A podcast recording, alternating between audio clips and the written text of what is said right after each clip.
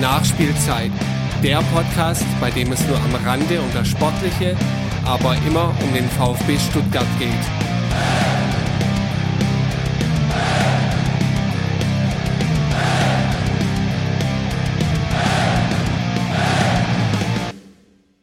Hallo und herzlich willkommen zur mittlerweile 25. Folge der Nachspielzeit. Ich bin Ron auf Twitter, der Brustring1893 und wie immer bin ich natürlich nicht alleine. Hallo, ich bin auch da, Daniel auf Twitter, Dani-PLF.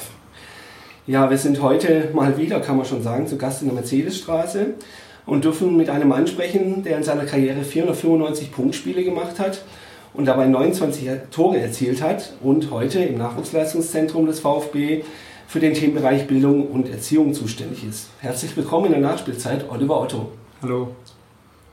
Ja, du feierst heute nicht nur deine Podcast-Premiere, sondern äh, es ist auch das erste Mal, dass wir als Podcaster tatsächlich mal ähm, einen solchen Einblick ins Nachwuchsleistungszentrum äh, bekommen können und eben mit, mit dir als, als äh, Mitarbeiter sprechen können. Da freuen wir uns sehr drüber. Und ähm, bevor wir aber gleich natürlich dann in aller Ausführlichkeit auf deine Karriere eingehen und auch auf deine Arbeit hier natürlich, ähm, die Frage, magst du dich einfach mit ein paar Eckdaten mal unseren Hörern vorstellen? Oh Jemine, 1,83 groß, 75 Kilo schwer. Ähm, da spricht der Sportler. ja, nee, also ich weiß nicht, wie ich, da, wie ich das genau vorstellen soll. Also ich denke, schon viel erlebt hier beim VfB Stuttgart in der Welt des Fußballs und ich freue mich natürlich auf das Gespräch jetzt. Ja, auch. Es ist ja nicht nur für dich ein Novum, dass es deine Podcast-Premiere ist. Es ist für uns das erste Mal, dass wir mit einem Ex-Spieler reden, der jetzt gleichzeitig eine Funktion im NLZ tätig hat oder beziehungsweise innehat. Bevor wir auf deine ganze Arbeit im, im Nachwuchsleistungszentrum eingehen, möchten wir ein bisschen auf deine bisherige, bisherige Karriere zurückblicken. Deine Spiele für den VfB und auch für andere Vereine ähm, und vor allem die ersten Schritte für dich in Richtung Profifußball. Beginnen wir mal mit der recht offensichtlichen Frage, wann hast du denn so im Kindesalter gemerkt und bemerkt, dass der Fußball für dich eine große Rolle im Leben spielen wird? Ja, also mit sechs Jahren hat mich mein, äh, mein Opa damals mitgenommen zu einem Sportverein und hat gesagt, jetzt hat der Junge genug Fenster zerschossen, jetzt wird es mal Zeit, dass er in das Tor trifft. Mhm. Und ähm, dann habe ich in Wernau, beim TSV Wernau damals angefangen, Fußball zu spielen ähm, erstmal war ich da, damals gab es nur eine E-Jugend und ich bin da als ziemlich kleiner Knirps dazugekommen und äh, da musste man, musste man sich beweisen. Ja, da war es nicht so sicher, ob man da gleich genommen wird als Sechsjähriger in einer E-Jugendmannschaft, wo mhm. auch Zehnjährige spielen, Neunjährige. Ja. Und ähm, das hat dann ganz gut funktioniert. Ich habe dann gleich zufällig ein Tor geschossen wahrscheinlich und ähm, dann durfte ich am Wochenende gleich spielen und war dann schon relativ schnell integriert und so waren meine ersten Schritte beim Fußball. Die dann auch für mehrere Jahre bei dem Verein weitergingen oder kam dann früh schon auch für dich ein, ein Wechsel? Nee, zuerst ging es mal einfach Fußball spielen. Mhm. Fußball war eh immer, eigentlich das Größte war das Fußballspielen. Also mir ging es jetzt nicht so, äh, jetzt möchte ich Profi werden, sondern der Spaß am Fußball war für mich schon immer sehr zentral. Mit, ja, von dem her mit sechs Jahren angefangen, dann bis, ich, bis zu meinem Wechsel zum VfB auch in Bernau gespielt. Hast du dich damals schon auf eine Position fest konzentriert, die du gerne spielen möchtest, oder war das von Anfang an eher so nach dem Motto, wo gerade frei ist, spiele ich, weil ich Bock habe zu spielen? Gut, am Anfang, wo ich gekommen bin, da war ich ja erstmal froh, dass sie mich auf den Platz gelassen haben. Ja. Ja, also da bin ich dann rechts außen gewesen, kleiner, kleiner rechts außen. Äh, in der Mitte wäre er wahrscheinlich untergegangen, weil die Gegenspieler 60 cm größer waren. Klein und schnell war da auf dem Flügel gar nicht so, sch so schlecht mhm. zu der Zeit. Und, ähm, und dann mit der Zeit bin ich eigentlich immer mehr in die Mitte gerutscht. Ja, also schon, schon Ende der, Ende der E-Jugend war es eigentlich klar, dass ich äh, Mitte, Mitte gespielt habe. Eigentlich schon so in Richtung äh, nahe zum Tor, damit er viele Tore macht, so in die Richtung. Ähm, und dann, je länger ich dann gespielt habe, ging es immer mehr, immer ein Stückchen weiter hin, nach hinten von der Position her. Okay. Und was hat für dich der Reiz der Position, wenn du immer wieder nach hinten gerückt bist, ausgemacht? Ja, schon das Strategische. Also eine Mannschaft zu führen, fand ich schon immer sehr, sehr spektakulär. Also das hat mir sehr viel Spaß gemacht und ähm, es war es war schon immer deutlich, äh, deutlich attraktiver für mich als so eine Position auf der Außenbahn jetzt. Okay. Ja. Ich habe viele Ballkontakte gehabt, ich habe ähm, hab meine Gegenspieler führen können, habe auch äh, viel einwirken können auf das Spiel und das waren schon immer Punkte, die, ähm, die mich dann auf der Position 6 sehr heimisch fühlen lassen haben mit der Zeit. Dann hast dann hast du quasi mehrere Jahre dann in Wernau gespielt und irgendwann hat dann der VfB bei dir angeklopft, 1984, als du zwölf Jahre alt warst oder wie muss man sich das vorstellen? Was ging so einem Jungen in dem Alter eigentlich durch den Kopf? Ja, also erstmal war es ja so, ich habe jetzt da Fußball gespielt und Sport hat mir insgesamt auch Spaß gemacht. Das heißt, ich habe auch ein bisschen Volleyball gespielt und mhm. zu der Zeit war ich äh, dann in der württembergischen Auswahl, bin ich dann gekommen vom, vom Fußball und habe die erste Einladung für württembergische Auswahl im Volleyball gekriegt. Mhm, okay. Und dann war, war mehr oder weniger die Frage, ähm, bleibe ich jetzt in Wernau und spiele nebenher in der württembergischen Auswahl in, im Volleyball oder im Volleyballverein. Mhm. Und, oder, ähm, oder gehe ich zum VfB Stuttgart und ähm, dann war das, ein, war das schon nicht ganz so eine einfache Entscheidung, weil ich mich schon sehr, ich war schon sehr heimatbezogen wollte eigentlich auch nicht unbedingt gleich wechseln und dann hat der VfB schon ein, zwei Mal anrufen müssen, bis ich äh, mich dazu entschlossen habe, dann zu kommen. Aber von der, schon allein von der Örtlichkeit her war es nie ein Thema, dass ich woanders hingehe als VfB Stuttgart. Und wie waren denn dann so die ersten Eindrücke, die ersten Veränderungen, wenn man jetzt von Wernau zum VfB geht? Wird ja wahrscheinlich ein bisschen größer gewesen sein. War professioneller alles gemacht, die, die Gegenspieler, Mitspieler waren äh, deutlich stärker. Ähm, es war so, dass man jedes Spiel gefordert war. Man war praktisch nie so, dass man auch mal vielleicht äh, mit Halbgas spielen konnte, mhm. sondern man musste jedes Mal Vollgas auch spielen, damit man sich durchsetzen konnte. Jedes Spiel, jedes Jahr war, war ein Wettbewerb, war Leistungsgedanke, man musste sich durchsetzen und man, man hat sich mit den anderen gemessen und hat versucht, immer ein bisschen besser zu sein als die anderen. Also war immer, Lernen stand immer im Mittelpunkt mhm. auch von der Ausbildung und viele Themen, die der VfB in der Jugend äh, schon immer, für die er schon immer gestanden sind, die waren auch für mich wichtig. Ja? Mhm. Also ähm, Motivation, Disziplin, äh, Ehrgeiz, äh, nach dem Maximum zu streben, das waren schon immer die Gedanken in der Jugend vom VfB und deswegen hat es mir auch sehr gut gefallen dort. Mhm. Wie muss man sich das denn vorstellen, wie damals dieses, also Nachwuchsleistungszentrum ist wahrscheinlich auch total das falsche Wort dafür. Wir sind jetzt ja auch in der Mercedesstraße. Wie sah das denn 1984 und in den 80er Jahren hier aus? Total anders. Also das kann man sich jetzt gar nicht mehr vorstellen. Allein schon von der Zahl der Mitarbeiter hat mhm. sich das extrem verändert. Ich glaube, wenn mich nicht alles täuscht, dass es damals ähm, zwei Mitarbeiter oder drei Mitarbeiter gegeben hat, vielleicht noch jemand, der die Wäsche gemacht hat, vier. Also das war wirklich ein sehr, sehr kleines, äh, kleine feste Mitarbeiterschaft. Mhm. Die Trainer waren alle äh, Teilzeit, in Teilzeit mhm. eingestellt, die sind auch abends nach der Arbeit gekommen und dann hat man sich da getroffen und hat dann äh, tolle Trainingseinheiten gemacht zusammen. Also das war, war, schon, war schon anders als heutzutage. Aber es war nicht so internatslike, dass man dann auch über, über Nacht hier quasi geblieben ist oder in äh, Einrichtungen vom VfB? Also gut, ich war ja, ich bin ja jetzt nicht so weit weg von hier ja. gekommen. Wanner liegt ja so 25, ja. ja 20, 25 Kilometer von, von hier weg. Das heißt also, wenn man so nah gekommen ist, dann ist man auch nicht in, in, in das Jugendinternat gekommen. Jugendinternat war damals eh eher so ein Wohnhaus in Cannstatt in der Stadt. Ja, und das äh, wurde so, ich glaube, äh, 1990 oder sowas, äh, sowas in der Zeit, äh, mhm. ein bisschen davor auch, wurde das so wurde das ins Leben gerufen. Da waren wir als VfB Stuttgart auch einer der ersten, die das, die das so gemacht haben. Und da waren dann drei bis fünf Plätze, glaube wo, wo die Familie Scheißmann dann auch zusammen gewohnt hat mit denen. Also das war, war, war aber dann für mich jetzt nicht so, dass das in Frage kam, schon allein von der räumlichen Distanz. Wie sah denn dann so eine typische Woche aus? Damals? Ja. Also wenn mich nicht alles täuscht, in, in meinem ersten Jahr war es so, dass wir dreimal trainiert haben, mhm. dreimal im Abendbereich trainiert haben und am Wochenende ein Spiel gehabt haben. Mhm. Okay. Das, das, war also so die maximale Förderung. Das ist jetzt nicht vergleichbar mit der heutigen Art und Weise. Ja. Heute trainieren wir siebenmal und haben am Wochenende ein Spiel. Also das ist schon vom Aufwand her deutlich anders. Und sonst lief es aber außerhalb der Trainings das ganz normale Leben weiter. Also ganz normal auf die eigene Schule gegangen, wie bisher auch. Und ja. Genau, in Wernau auf die Schule gegangen, ja. dann weiter, also in die Realschule in Wernau und dann weiter äh, das Gymnasium in Esslingen. Mhm. Und äh, so habe ich meine schulische Ausbildung dann gemacht. Wie viel ist dann quasi in deinem damaligen Alltag noch an sag ich mal, absoluter Freizeit da geblieben?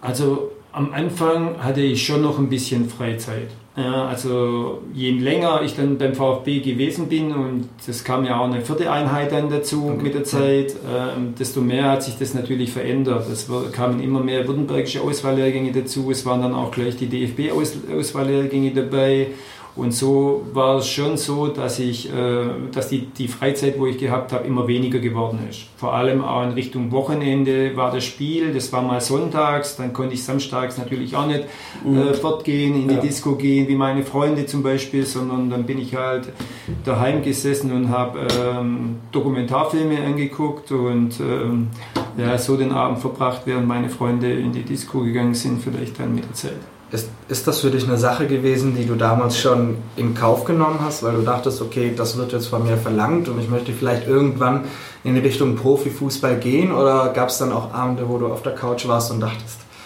ist das alles das wert?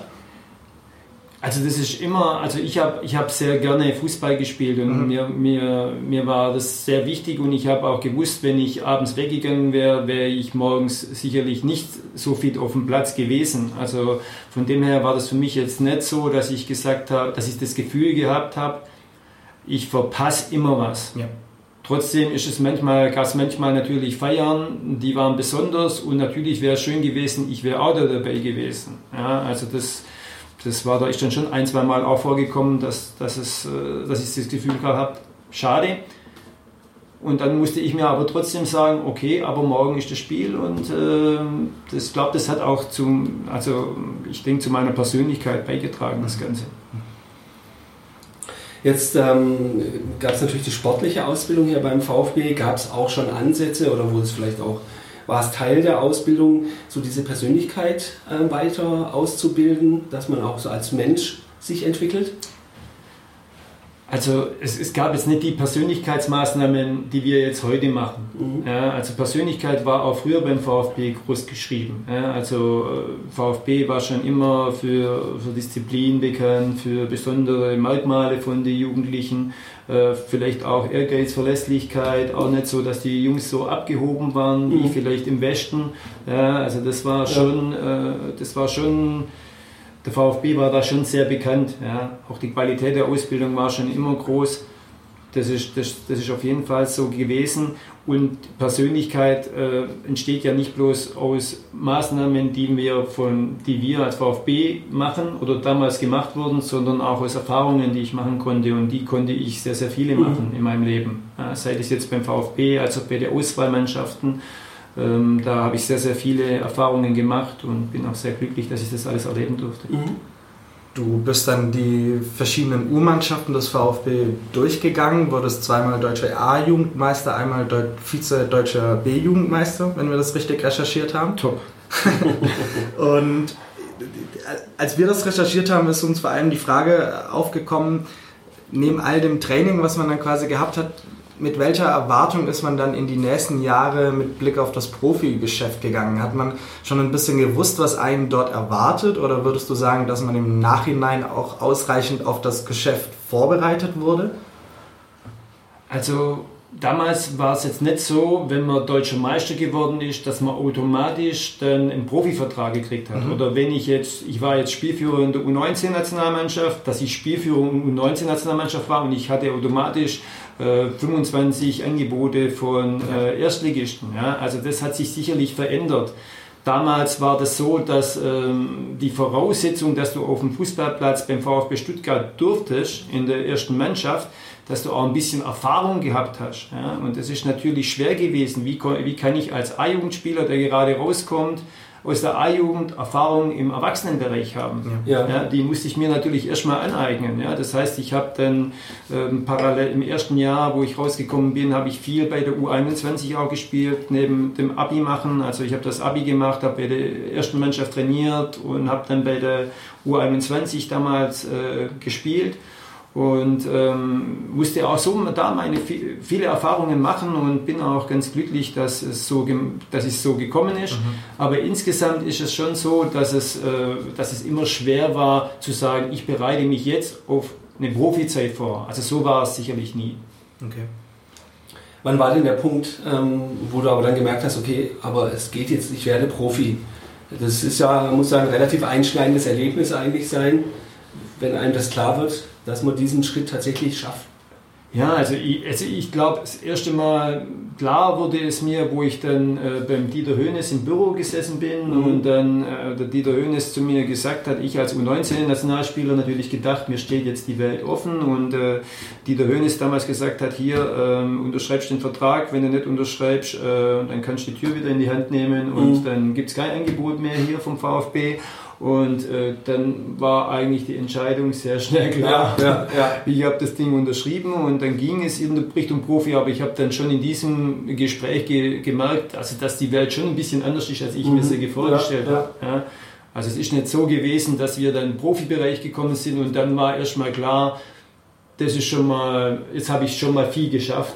Also mhm. ich glaube, das hat sich jetzt auch so ein bisschen verändert. Das ist heutzutage schon viel anders, wenn die wenn die Jungs da äh, ihren ersten Vertrag unterschreiben und der schon sehr hoch dotiert ist, dann äh, ist es schon manchmal so, dass da schon viel abfällt. Also ja. für mich war das erst der Anfang. Ja, von dem, was ich im Monat gekriegt habe, ähm, war es jetzt nicht so, dass ich mir den ersten Ferrari kaufen konnte. Mhm. Ähm, das musste weiterhin äh, ein kleiner Corsa sein. Ja, ja. Und mit dem bin ich zum VfB geparkt, habe auch nicht neben den Profis geparkt, weil nicht genug Parkplätze waren, sondern musste hier draußen auf dem Parkplatz parken vor dem Gebäude und dann ein paar Meter mehr laufen. Also es war schon, es war schon auch Hierarchiegedanke ja. war deutlich anders und es war schon, es war ein Einstieg, aber es war jetzt nicht so, dass ich gleich gedacht habe, boah super, jetzt hast du es geschafft oder so. Mhm. Ja, also das war sicherlich bei weitem noch nicht der Fall. Und ja. der Hierarchiegedanke war dann auch wahrscheinlich im Training fortlaufend zu spüren von, von den Großen, wenn du quasi mit denen trainiert hast? Ja, natürlich. Die, also, also das ist ja immer so, wenn du, äh, wenn du da bist, die Großen, die wollten ja, die wollten ja spielen. Ja? Die ja. wollten ja jetzt nicht unbedingt, dass da ein, ein, ein, ein junger 18-Jähriger kommt und ihnen ihren Stammplatz wegnimmt.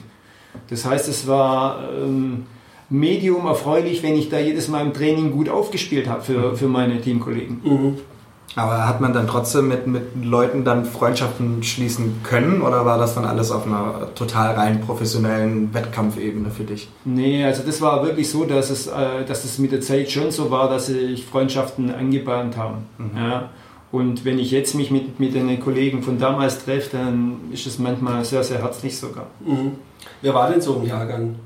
Bei mir damals? ja, ja also Guido Buchwald, äh, dann Sommer, Matthias Sommer, ja. Vigal Kögel, Andy Buch, ähm, Jolly Sverrisen, mhm. ähm, Eike Immel, Fronzek, ähm, Günter Schäfer hat mit mir zusammengespielt. Ja. Also ich denke, also das war damals die Meistermannschaft, ja, äh, von dem her der ein oder andere ist ja noch ein Begriff. Fritz Walter natürlich, mein, mein Fahrtkollege, der nach in Ulmer Zeit auch Ah, gab es eine äh, Fahrgemeinschaft? Dann später, ja. Ja, okay.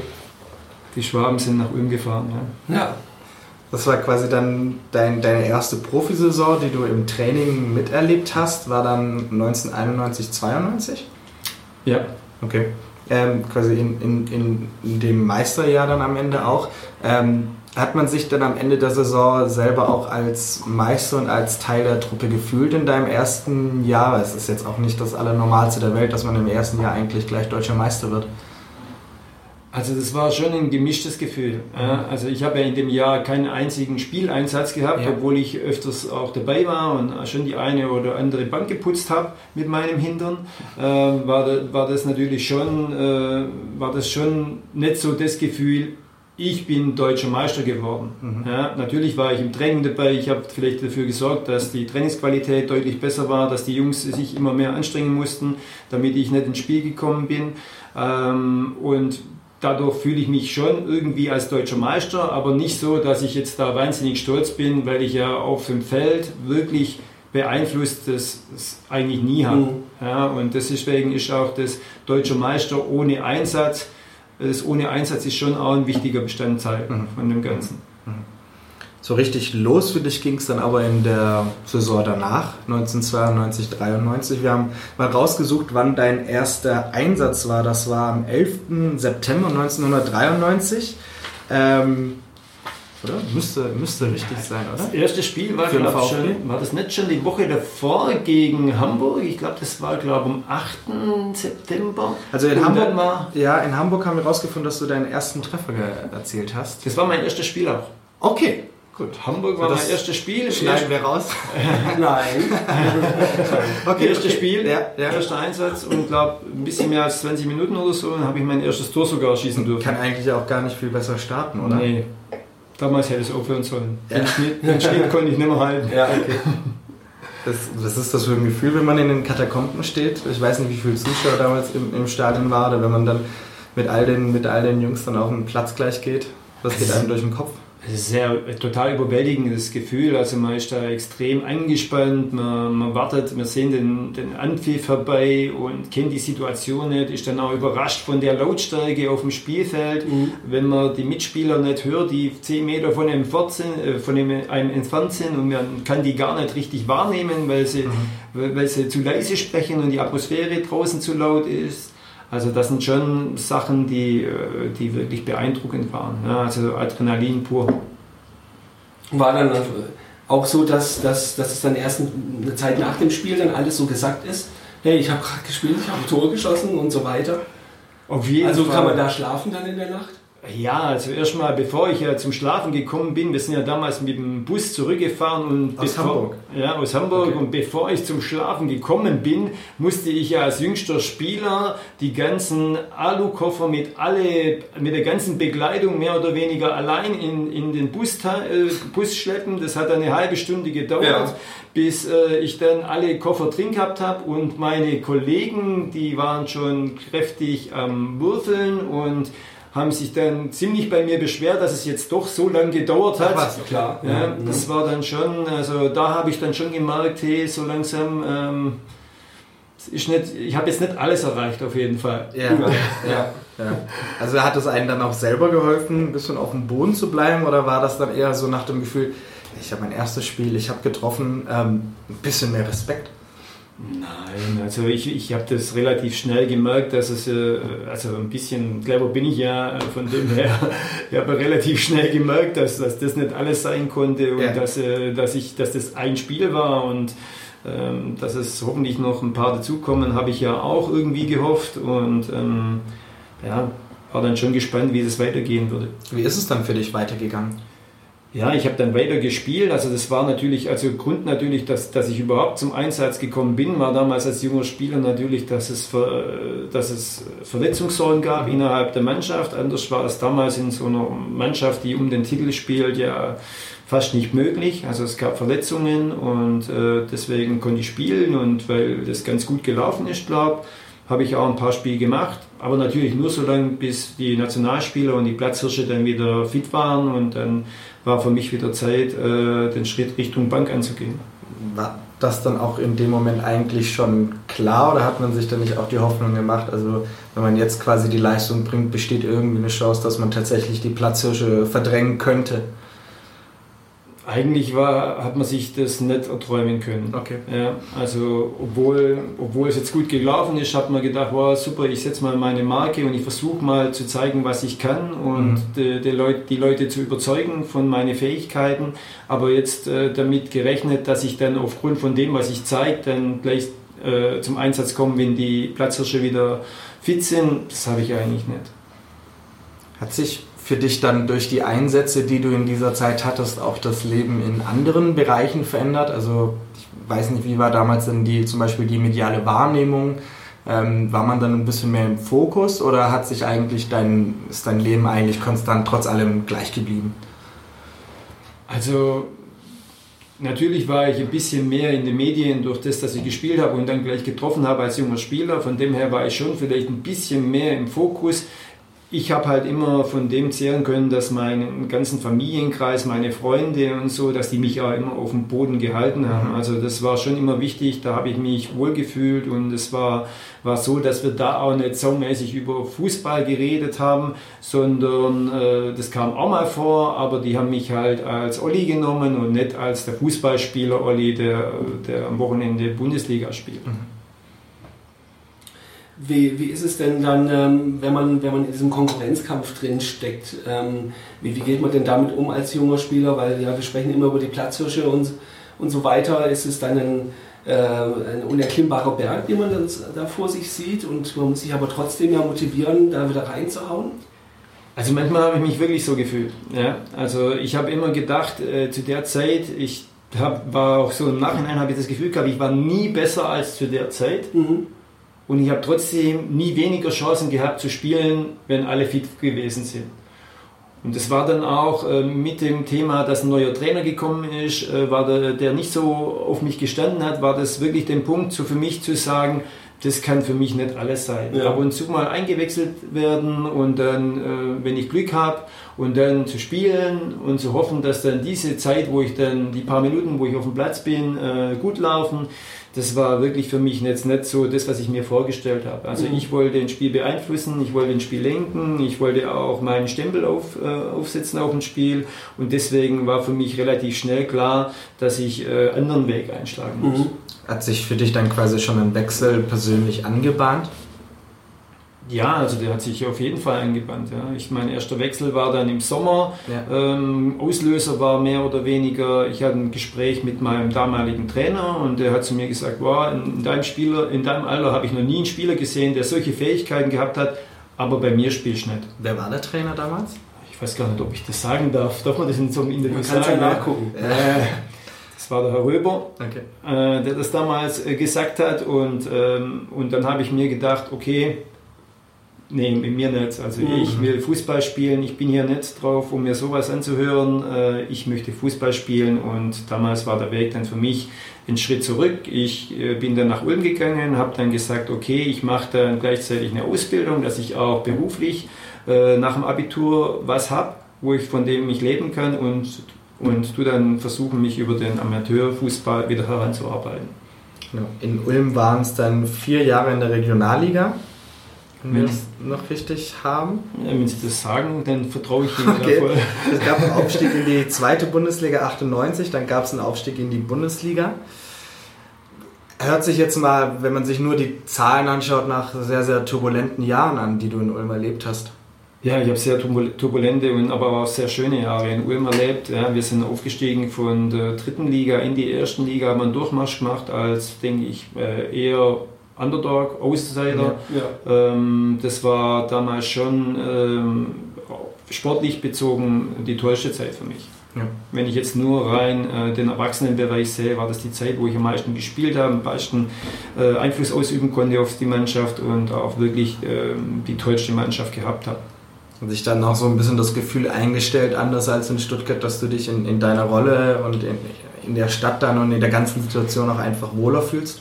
Ja, natürlich. Also wenn man spielt, dann fühlt man sich natürlich immer wohler. Ja. Ja, also das ist einfach so, wenn dein, das, was du machst, anerkannt wird, dann ist es klar, dass man sich wohler fühlt und ähm, das habe ich mich damals auch gemacht. Also ich habe mich sehr wohl gefühlt und ähm, ich denke, dass ich auch über die Zeit hinweg äh, das Spiel von der Ulmer dann schon auch beeinflussen konnte.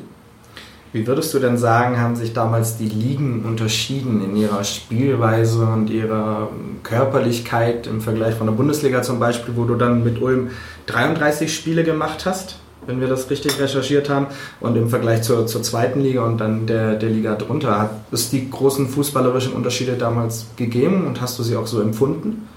Also ich glaube, dass jede Liga ihre Eigenheit gehabt hat. Also ich möchte jetzt nicht immer sagen, dass es äh, leichter war in der Oberliga, die damals dritte Liga war, zu okay. spielen, als in der ersten Liga, wo, wo schon ein bisschen anders war. Also das ist, manchmal habe ich Gefühl gehabt sogar, dass ich in manchen Situationen vom, vom Spiel mehr Platz gehabt habe in der ersten Liga als in der dritten ja, Liga. Ja. Ja. Und das ist in der zweiten Liga, das weiß ja eh jeder, da geht auch viel über Kampf und äh, da ist manchmal halt auch gar kein Platz da. Fehler werden jetzt in der zweiten Liga vielleicht noch ab und zu nicht so hundertprozentig ausgenutzt wie in der ersten Liga, wo einfach die Qualität vielleicht dann noch höher ist. Ja. Wenn ich einen Fehler in der ersten Liga gemacht habe, dann war gleich der Ball drin. Ja. Dann unterscheidet sich wahrscheinlich auch nicht so sehr damals von heute. Nee. Also man hat es ja jetzt gesehen, das Spiel gegen Leverkusen, da waren da Räume da, wo normalerweise elf Mann stehen im Liga-Alltag. Ja. Genau. 33 Spiele in der Bundesliga wir haben es ja vorher schon kurz angesprochen, im Vergleich zu den Bundesligaspielen, die du für den VfB gemacht hast, natürlich mehr Konstanz drin, du hast öfters gespielt. Hat sich aber für dich dann die Liga in den Jahren auch ein bisschen verändert oder hast du sie am Ende so wiederempfunden, wie du sie damals verlassen hast? Also ich habe jetzt da keinen großen Unterschied gesehen. Ähm habe mir auch nicht so große Gedanken gemacht. Wenn, wir, wenn ich mir jetzt ab und zu Videos anschaue, dann sehe ich schon, wie die Geschwindigkeit immer mehr zugenommen hat bis mhm. heute. Ja, also damals habe ich gedacht, wir wären schon Topspeed, ja, aber wenn ich heute sehe, äh, ist Topspeed vielleicht doch nicht 100% mhm. Topspeed heute gewesen. Ja. Also das sind schon noch andere Geschwindigkeiten, die heute gelaufen werden zum Teil und äh, es hat sich schon auch ein bisschen dann noch beschleunigt, das ganze Spiel. Hat die Aufregung in den Katakomben oder das Gefühl vorm Anpfiff für dich abgenommen oder hat sich da irgendeine Routine äh, entwickelt? Also ich habe für mich meine eigene Vorbereitung immer gehabt vor jedem Spiel. Das okay. heißt, ich bin immer in, in den Raum gegangen, habe mich da ähm, autogen vorbereitet auf das Spiel, bin die Situationen durchgegangen und vor dem Spiel durfte mich auch niemand äh, stören. Also die Trainer haben das relativ schnell gewusst. Ähm, diese 15 Minuten, bevor ich auf den Platz gehe, den Olli spreche ich nicht an. Mhm. Ja, weil da war ich in meiner eigenen Welt, da war ich fixiert, ich wusste ganz genau, welche Aufgaben auf mich zukommen, welcher Gegenspieler kommt, was meine Laufwege sind, was meine, meine Aufgaben sind, die ich erledigen musste und äh, war so fixiert, dass, dass ich nur noch gewartet habe, bis der Schiedsrichter das Spiel angepfiffen hat und dann habe ich versucht, diese 100% abzurufen, auf die ich mich auch vorbereitet habe. Und die und das hilft dann auch äh, mit, mit dem Druck umzugehen tatsächlich vor jedem Spiel, weil man hat äh, Ergebnisdruck, man hat Erwartungsdruck äh, von außen, an sich selber natürlich auch. Ähm, war in den letzten Jahren auch immer wieder im Gespräch, wie dass manche Spieler eben unterschiedlich damit umgehen, manche kommen nicht so gut zurecht, anderen passt es. War das für dich so der Weg, wo du sagst, jawohl, damit kann ich mit allem umgehen, was jetzt auf mich äh, einstürmt? Genau, da war ich für mich autark mhm. in meiner Welt ob da jetzt 50.000 Zuschauer da waren, 70.000 oder 15.000, mhm. äh, war das so, dass ich gesagt habe, äh, ich bin, ich habe meine Vorbereitung, meinen Weg zum Spiel und äh, das war für mich die Möglichkeit, wie ich die bestmögliche Leistung abliefern konnte. Hat sich der Adrenalinabfall nach dem Spiel in der Zeit dann in deiner Bundesliga-Zeit verändert? Oder hattest du selber persönlich mit Schlafproblemen wenn du nicht irgendwelche Koffer tragen musstest. Also nach dem, nach dem Spiel war eigentlich, nach dem Spiel war ich eigentlich äh, ganz schlecht anzusprechen. Ja, ich bin eigentlich immer ins Maximum gegangen. Das heißt, ich bin da öfters mal vielleicht äh, habe ich noch äh, habe ich noch ein paar Elektrolyte gekriegt nach dem Spiel, damit mhm. ich überhaupt dann äh, einigermaßen ordentlich nach Hause gekommen bin, ohne zu viele Krämpfe. Ähm, ich habe immer, wenn ich auf dem Platz bin, versucht 150 Prozent zu, zu spielen und bin auch jedes Mal ans Maximum gegangen. Von dem her war eigentlich der Adrenalinabfall den habe ich eigentlich erst am nächsten Morgen gemerkt. Ja. Also nachts war meistens äh, nicht unbedingt an Schlaf zu denken, weil immer noch Adrenalin im Körper war. Ich habe Spiele äh, nicht so schnell verdaut gehabt wie vielleicht andere. Also ich habe die, die Spiele gelebt und äh, die, die habe ich auch, bin mit denen ins Bett gegangen und meistens auch aufgestanden. Mhm. Jetzt war ja der Durchmarsch, den du vorhin erwähnt hast, ja schon wahrscheinlich so in gewisser Weise auch ein Rausch, den man da erlebt. Ja, weil der Erfolg, der, es geht immer weiter, immer weiter und man erreicht das ultimative Ziel, steigt in die erste Bundesliga auf. Am Ende stand aber ja auch wieder ein Abstieg. Wie geht man denn mit diesem diametralen Gegenteil dann um?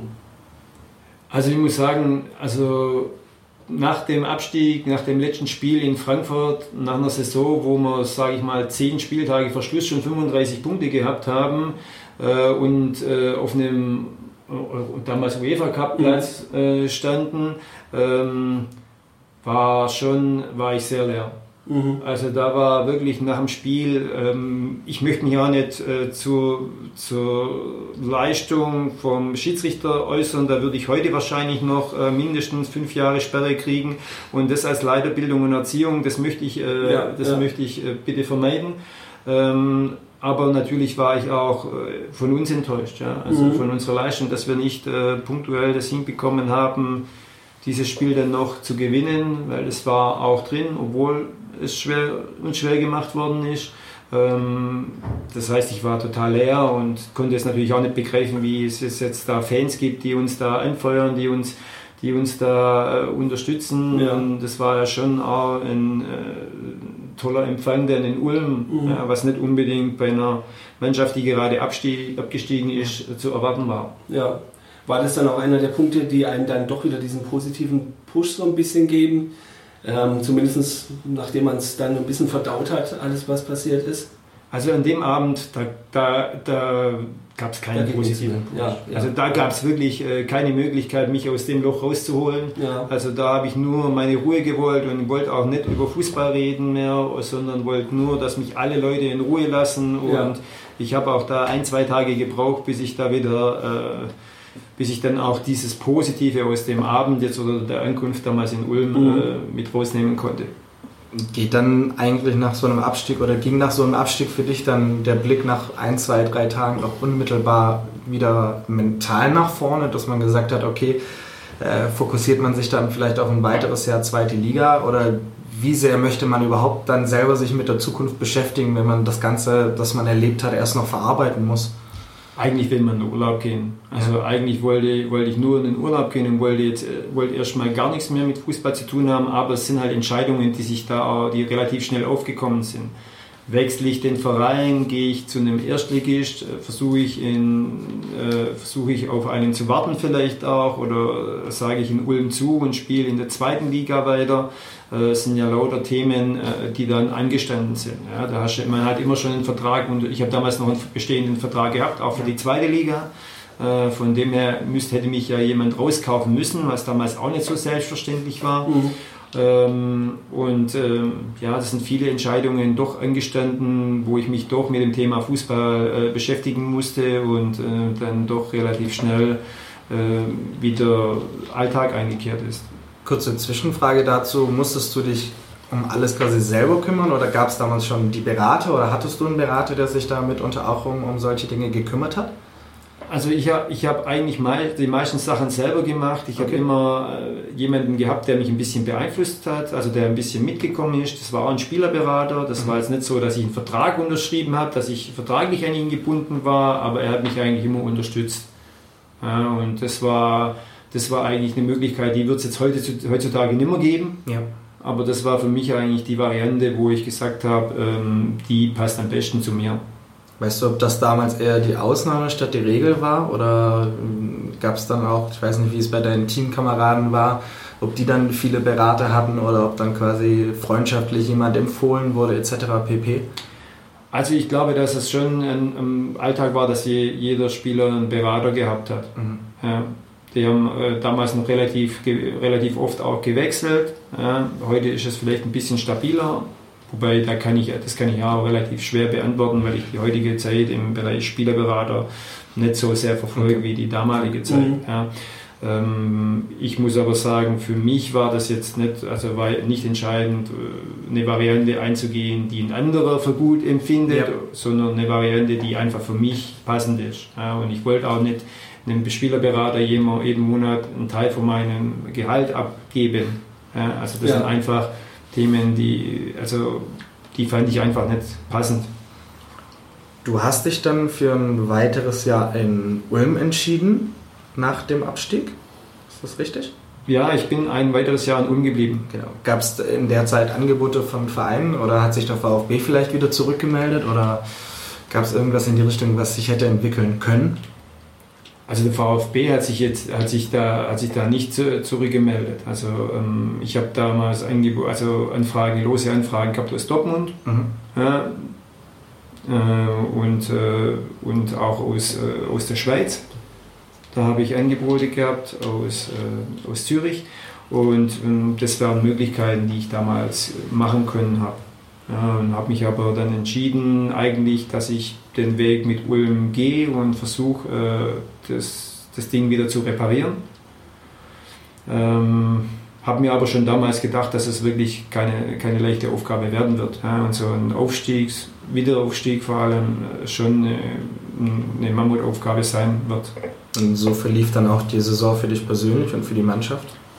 Ja, ich glaube, ich glaub, dass, äh, dass auch in dieser Zeit viele Fehler gemacht worden sind. Also auch von der Mannschaft, aber auch im Umfeld. Mhm. Und ähm, dass es sicherlich äh, das, was dann passiert ist, nach dem Jahr äh, deutlich vermieden werden können hätte, ja. wenn man, wenn man äh, versucht hätte, anders zu wirtschaften. Mhm. Und dann kam der Schritt ins Ausland, genau. ab nach Griechenland. Ab nach Griechenland, genau. Ja, dann ging es ab nach Griechenland. Nee, ich wollte schon immer, ich habe äh, ich hab auch in, zu der Zeit, das habe ich noch vergessen, ich habe auch noch ein Angebot gehabt von Besiktas Istanbul. Mhm. Christoph Daumwohl war damals Trainer, ja. der wollte mich damals nach Istanbul holen. Und ähm, weil meine Frau schwanger war, habe ich, äh, hab ich gesagt, nee, also ich möchte das Kind lieber in Deutschland mhm. äh, zur Welt kriegen. Dann haben, hat meine Frau ähm, das Kind zur Welt gebracht und dann war es da und dann war eigentlich nichts mehr, dann war nichts mehr im Weg, mal ins Ausland zu gehen, weil das wollte ich eigentlich schon immer mal machen. Okay.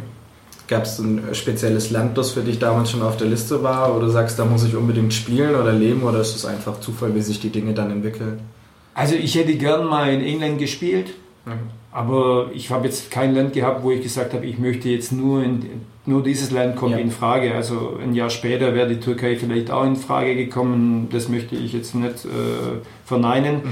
Ähm, ich habe mich dann für Griechenland entschieden. Ja, die haben sich sehr um mich bemüht. Es war damals Hannover war noch ein Thema mit dem Ralf Rangnick, dass ich da wieder ähm, bei ihm spiele. Aber ähm, dann bin ich nach Griechenland gegangen habe dann äh, fünf Tage nachdem ich unterschrieben habe ein Angebot von Stoke City gekriegt. Das oh. war weniger äh, super, weniger super ja. aber, ähm, aber ich habe mich damals, ich habe damals mich entschieden, dass ich da war. Ich habe da schon gewohnt, Familie war unten und es war jetzt kein Thema mehr, dann nochmal einen Schritt äh, mhm. zu gehen und dann umzuziehen. Und äh, von dem her war Griechenland angesagt. Und dann landet man in Griechenland und macht sich dann nach ein paar Tagen auf dem Weg zum ersten Training. Was sind so die ersten Eindrücke, die dir jetzt noch im Kopf bleiben von, von deiner Ankunft und von deinem Trainingsstart und von deinem eigentlich neuen Lebensstart auch, wenn man das so sagen kann? Also Griechenland war für mich ein ganz neues Leben. Ja. Also das war wirklich ganz anders, also Ausländer zu sein in in einem anderen Land, also mal in der Rolle des Ausländers einfach zu sein, das war für mich auch mit die prägendste Erfahrung, die ich in meinem Leben gemacht habe. Mhm. Und ich muss sagen, es, es, es, wurde mir am Anfang sehr, sehr schwer gemacht in Griechenland. Also okay. es, gab, es gab niemanden, der, der sich darum kümmert hat, dass ich die Sprache erlerne. Also ich musste alle die Sprache allein lernen. Ich musste mir Griechisch mit Langenscheid und Pons äh, per per Kopfhörer beibringen, mhm. bin in die Stadt gegangen, habe mit den Leuten gesprochen, ähm, weil, weil ich halt einfach äh, diese Spracherfahrung auch gebraucht habe und war am Anfang schon am Verzweifeln, ja, weil die Sprache auch nicht unbedingt die leichteste ist. Die, allein schon die Schriftzeichen sind ja, ja ganz spannend ja. im Griechischen. Ich habe es erstmal versucht, ohne Schriftzeichen zu schaffen, wo, wo es nicht ging wirklich. Ich habe es nicht geschafft und dann habe ich gesagt, okay, jetzt fange ich, starte ich nochmal. Äh, durch das nochmal reloaden und fange dann an mit äh, Schriftzeichen und das Ganze dann zu, anzugehen. Und tatsächlich nach dreieinhalb Monaten konnte ich mich einigermaßen verständlich machen. Ja, also ich war da echt sehr glücklich, habe aber wirklich auch, ähm, also ich weiß nicht, äh, zehn Stunden äh, Griechisch am Tag gelernt. Und dann noch das Training dazu? Ja, das Training kam auch noch dazu. Es war sicherlich auch, ähm, die Temperaturen waren sehr spannend in Griechenland mhm, am Anfang. Ja, also tagsüber war nicht an Training zu denken, da waren es äh, deutlich über, über 40, manchmal fast schon in der Sonne äh, ein Fünfer vorne dran gewesen. Also es war wirklich brühend heiß, also man konnte nicht Fußball spielen. Mhm. Das heißt, in der Vorbereitungsphase war es zum Beispiel so, dass morgens um 6 Uhr Training war und die zweite Einheit, die war dann um 22.30 Uhr, wenn die Sonne untergegangen ist. Und, und, und dazwischen hat man dann zwei Stunden geschlafen und den Hauptschlaf hat man dann tagsüber gemacht. Also okay. schon ganz andere ganz anderes Leben dann auch. Waren die Spiele dann auch spät abends angesetzt dadurch? Oder? Die meisten Spiele waren im Abendbereich. Okay. Ja, okay. Also, dass es einfach machbar war. Und äh, wie gesagt, es ist am Anfang schon eine schwere Zeit für mich gewesen und im ersten Training musste ich dauernd Sachen vormachen. Also, es war nicht so, dass sie gesagt haben: Ja, der Junge, der, der versteht kein Griechisch, der, dem sagt man es vielleicht auf Englisch, Französisch, Italienisch, das kann er ja ein bisschen oder Deutsch, ähm, sondern äh, dem sagen wir es nur auf Griechisch und dann musste ich die Übungen vorführen. Ja, und dann war ich natürlich schon auch ein bisschen das Gespött in der Truppe und mhm. haben sie sich natürlich über mich lustig gemacht und ähm, war dann schon ähm, auch ein bisschen frustriert. Hat, natürlich die ganze hat man sich verarscht gefühlt? Ja, manchmal schon. Also ich kann eine Situation zum Beispiel schildern. Ich kann mich an eine Kabine, also dann, wo ich die Sprache so langsam gelernt habe ja. und ich bin in der Kabine gesessen, hat äh, der Spieler rechts zu dem Spieler links von mir, also die sind genau neben mir gesessen, gesagt, oh, der scheiß Deutsche wäre doch schön, wenn der wieder weg wäre auf Griechisch. Ja. Und dann äh, habe ich das verstanden und erstmal habe ich gedacht, die habe ich beide angeguckt und habe gedacht, das haben sie jetzt nicht gesagt. Und, äh, und dann habe ich ihnen auf Griechisch gesagt, äh, dass es ähm, schön wäre, wenn sie, wenn sie ein Problem mit mir haben, dass sie es mir ins Gesicht sagen. Mhm. Und dann war erstmal Stille im, im Raum und ab da habe ich zwei richtig gute Freunde gehabt. Okay. die mich jeden Morgen gegrüßt haben, auf, schön auf Griechisch, die, die mich gefragt haben, wie es mir geht und äh, die auf mich zugekommen sind und die mich auch zum Teil unterstützt haben.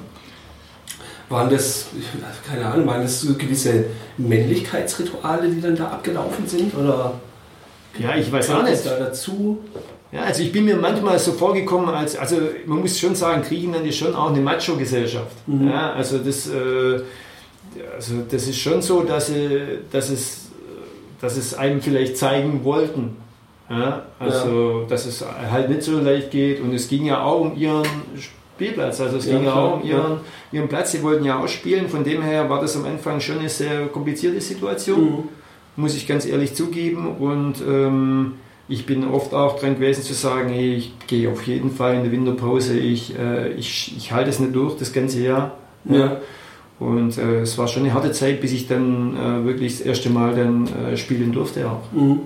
Wie wichtig war das für deine eigene, ich weiß nicht, Persönlichkeitsentwicklung da das richtige Wort dafür ist, aber für, für, die, für das Schleifen der eigenen Charakterzüge, wenn man wirklich sich offensichtlich, so wie du es getan hast, durchboxen muss, durchkämpfen muss, die Sprache lernen muss, sich Respekt verschaffen muss, ähm, sich einfügen muss in eine Mannschaft, in der es jetzt zumindest so wie du es angedeutet hast, atmosphärisch zu Beginn nicht ganz so leicht für dich war.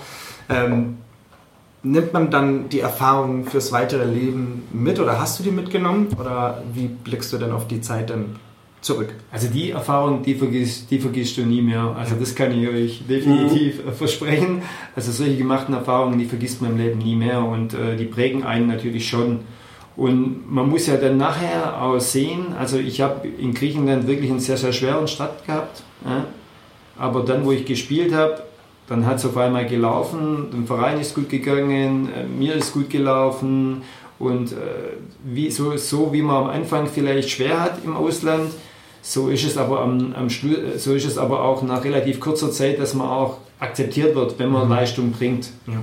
Ja, und äh, so war ich am Anfang vielleicht eher ähm, so ähm, der, der, Trottel, also den, wo man Späßle machen kann. Ja. Und äh, so nach äh, einem halben Jahr war ich der Publikumsliebling. Mhm. Ja, also wenn ich einen Zweikampf gewonnen habe äh, im Stadion, dann ist das komplette Haupttribüne ist aufgestanden. Ja, also das ist schon man ist dann auch äh, sehr schnell angekommen. Ja? Also wenn ich auf den Markt gegangen bin, da haben mir die, die armen Leute ihr Obst, ihr, ihre Habseligkeiten nachgeworfen, sodass ich am Schluss gar nicht mehr auf den Markt gegangen bin, weil ich, denn, weil ich nicht wollte, dass die ihr Hab und Gut mir geben, mir schenken, weil ja. die haben von mir kein Geld eingenommen. Ja? Also das war schon auch so eine, so eine herzliche Situation, wie, wie ich es mir nicht unbedingt in Deutschland vorstellen konnte. Mhm. Ja, auf einem Markt in Deutschland habe ich ehrlich gesagt noch nie was geschenkt bekommen in, in Griechenland äh, ist das schon gewesen. Und ich habe dann schon auch diese Warmherzigkeit gespürt, das Melancholische in der griechischen Art und es hat mir sehr, sehr imponiert. Also ich habe mich, ähm, mit dem ich die Sprache konnte, habe ich viele Freunde auch gekriegt in Griechenland und ich habe mich sehr, sehr wohl gefühlt in Griechenland und ähm,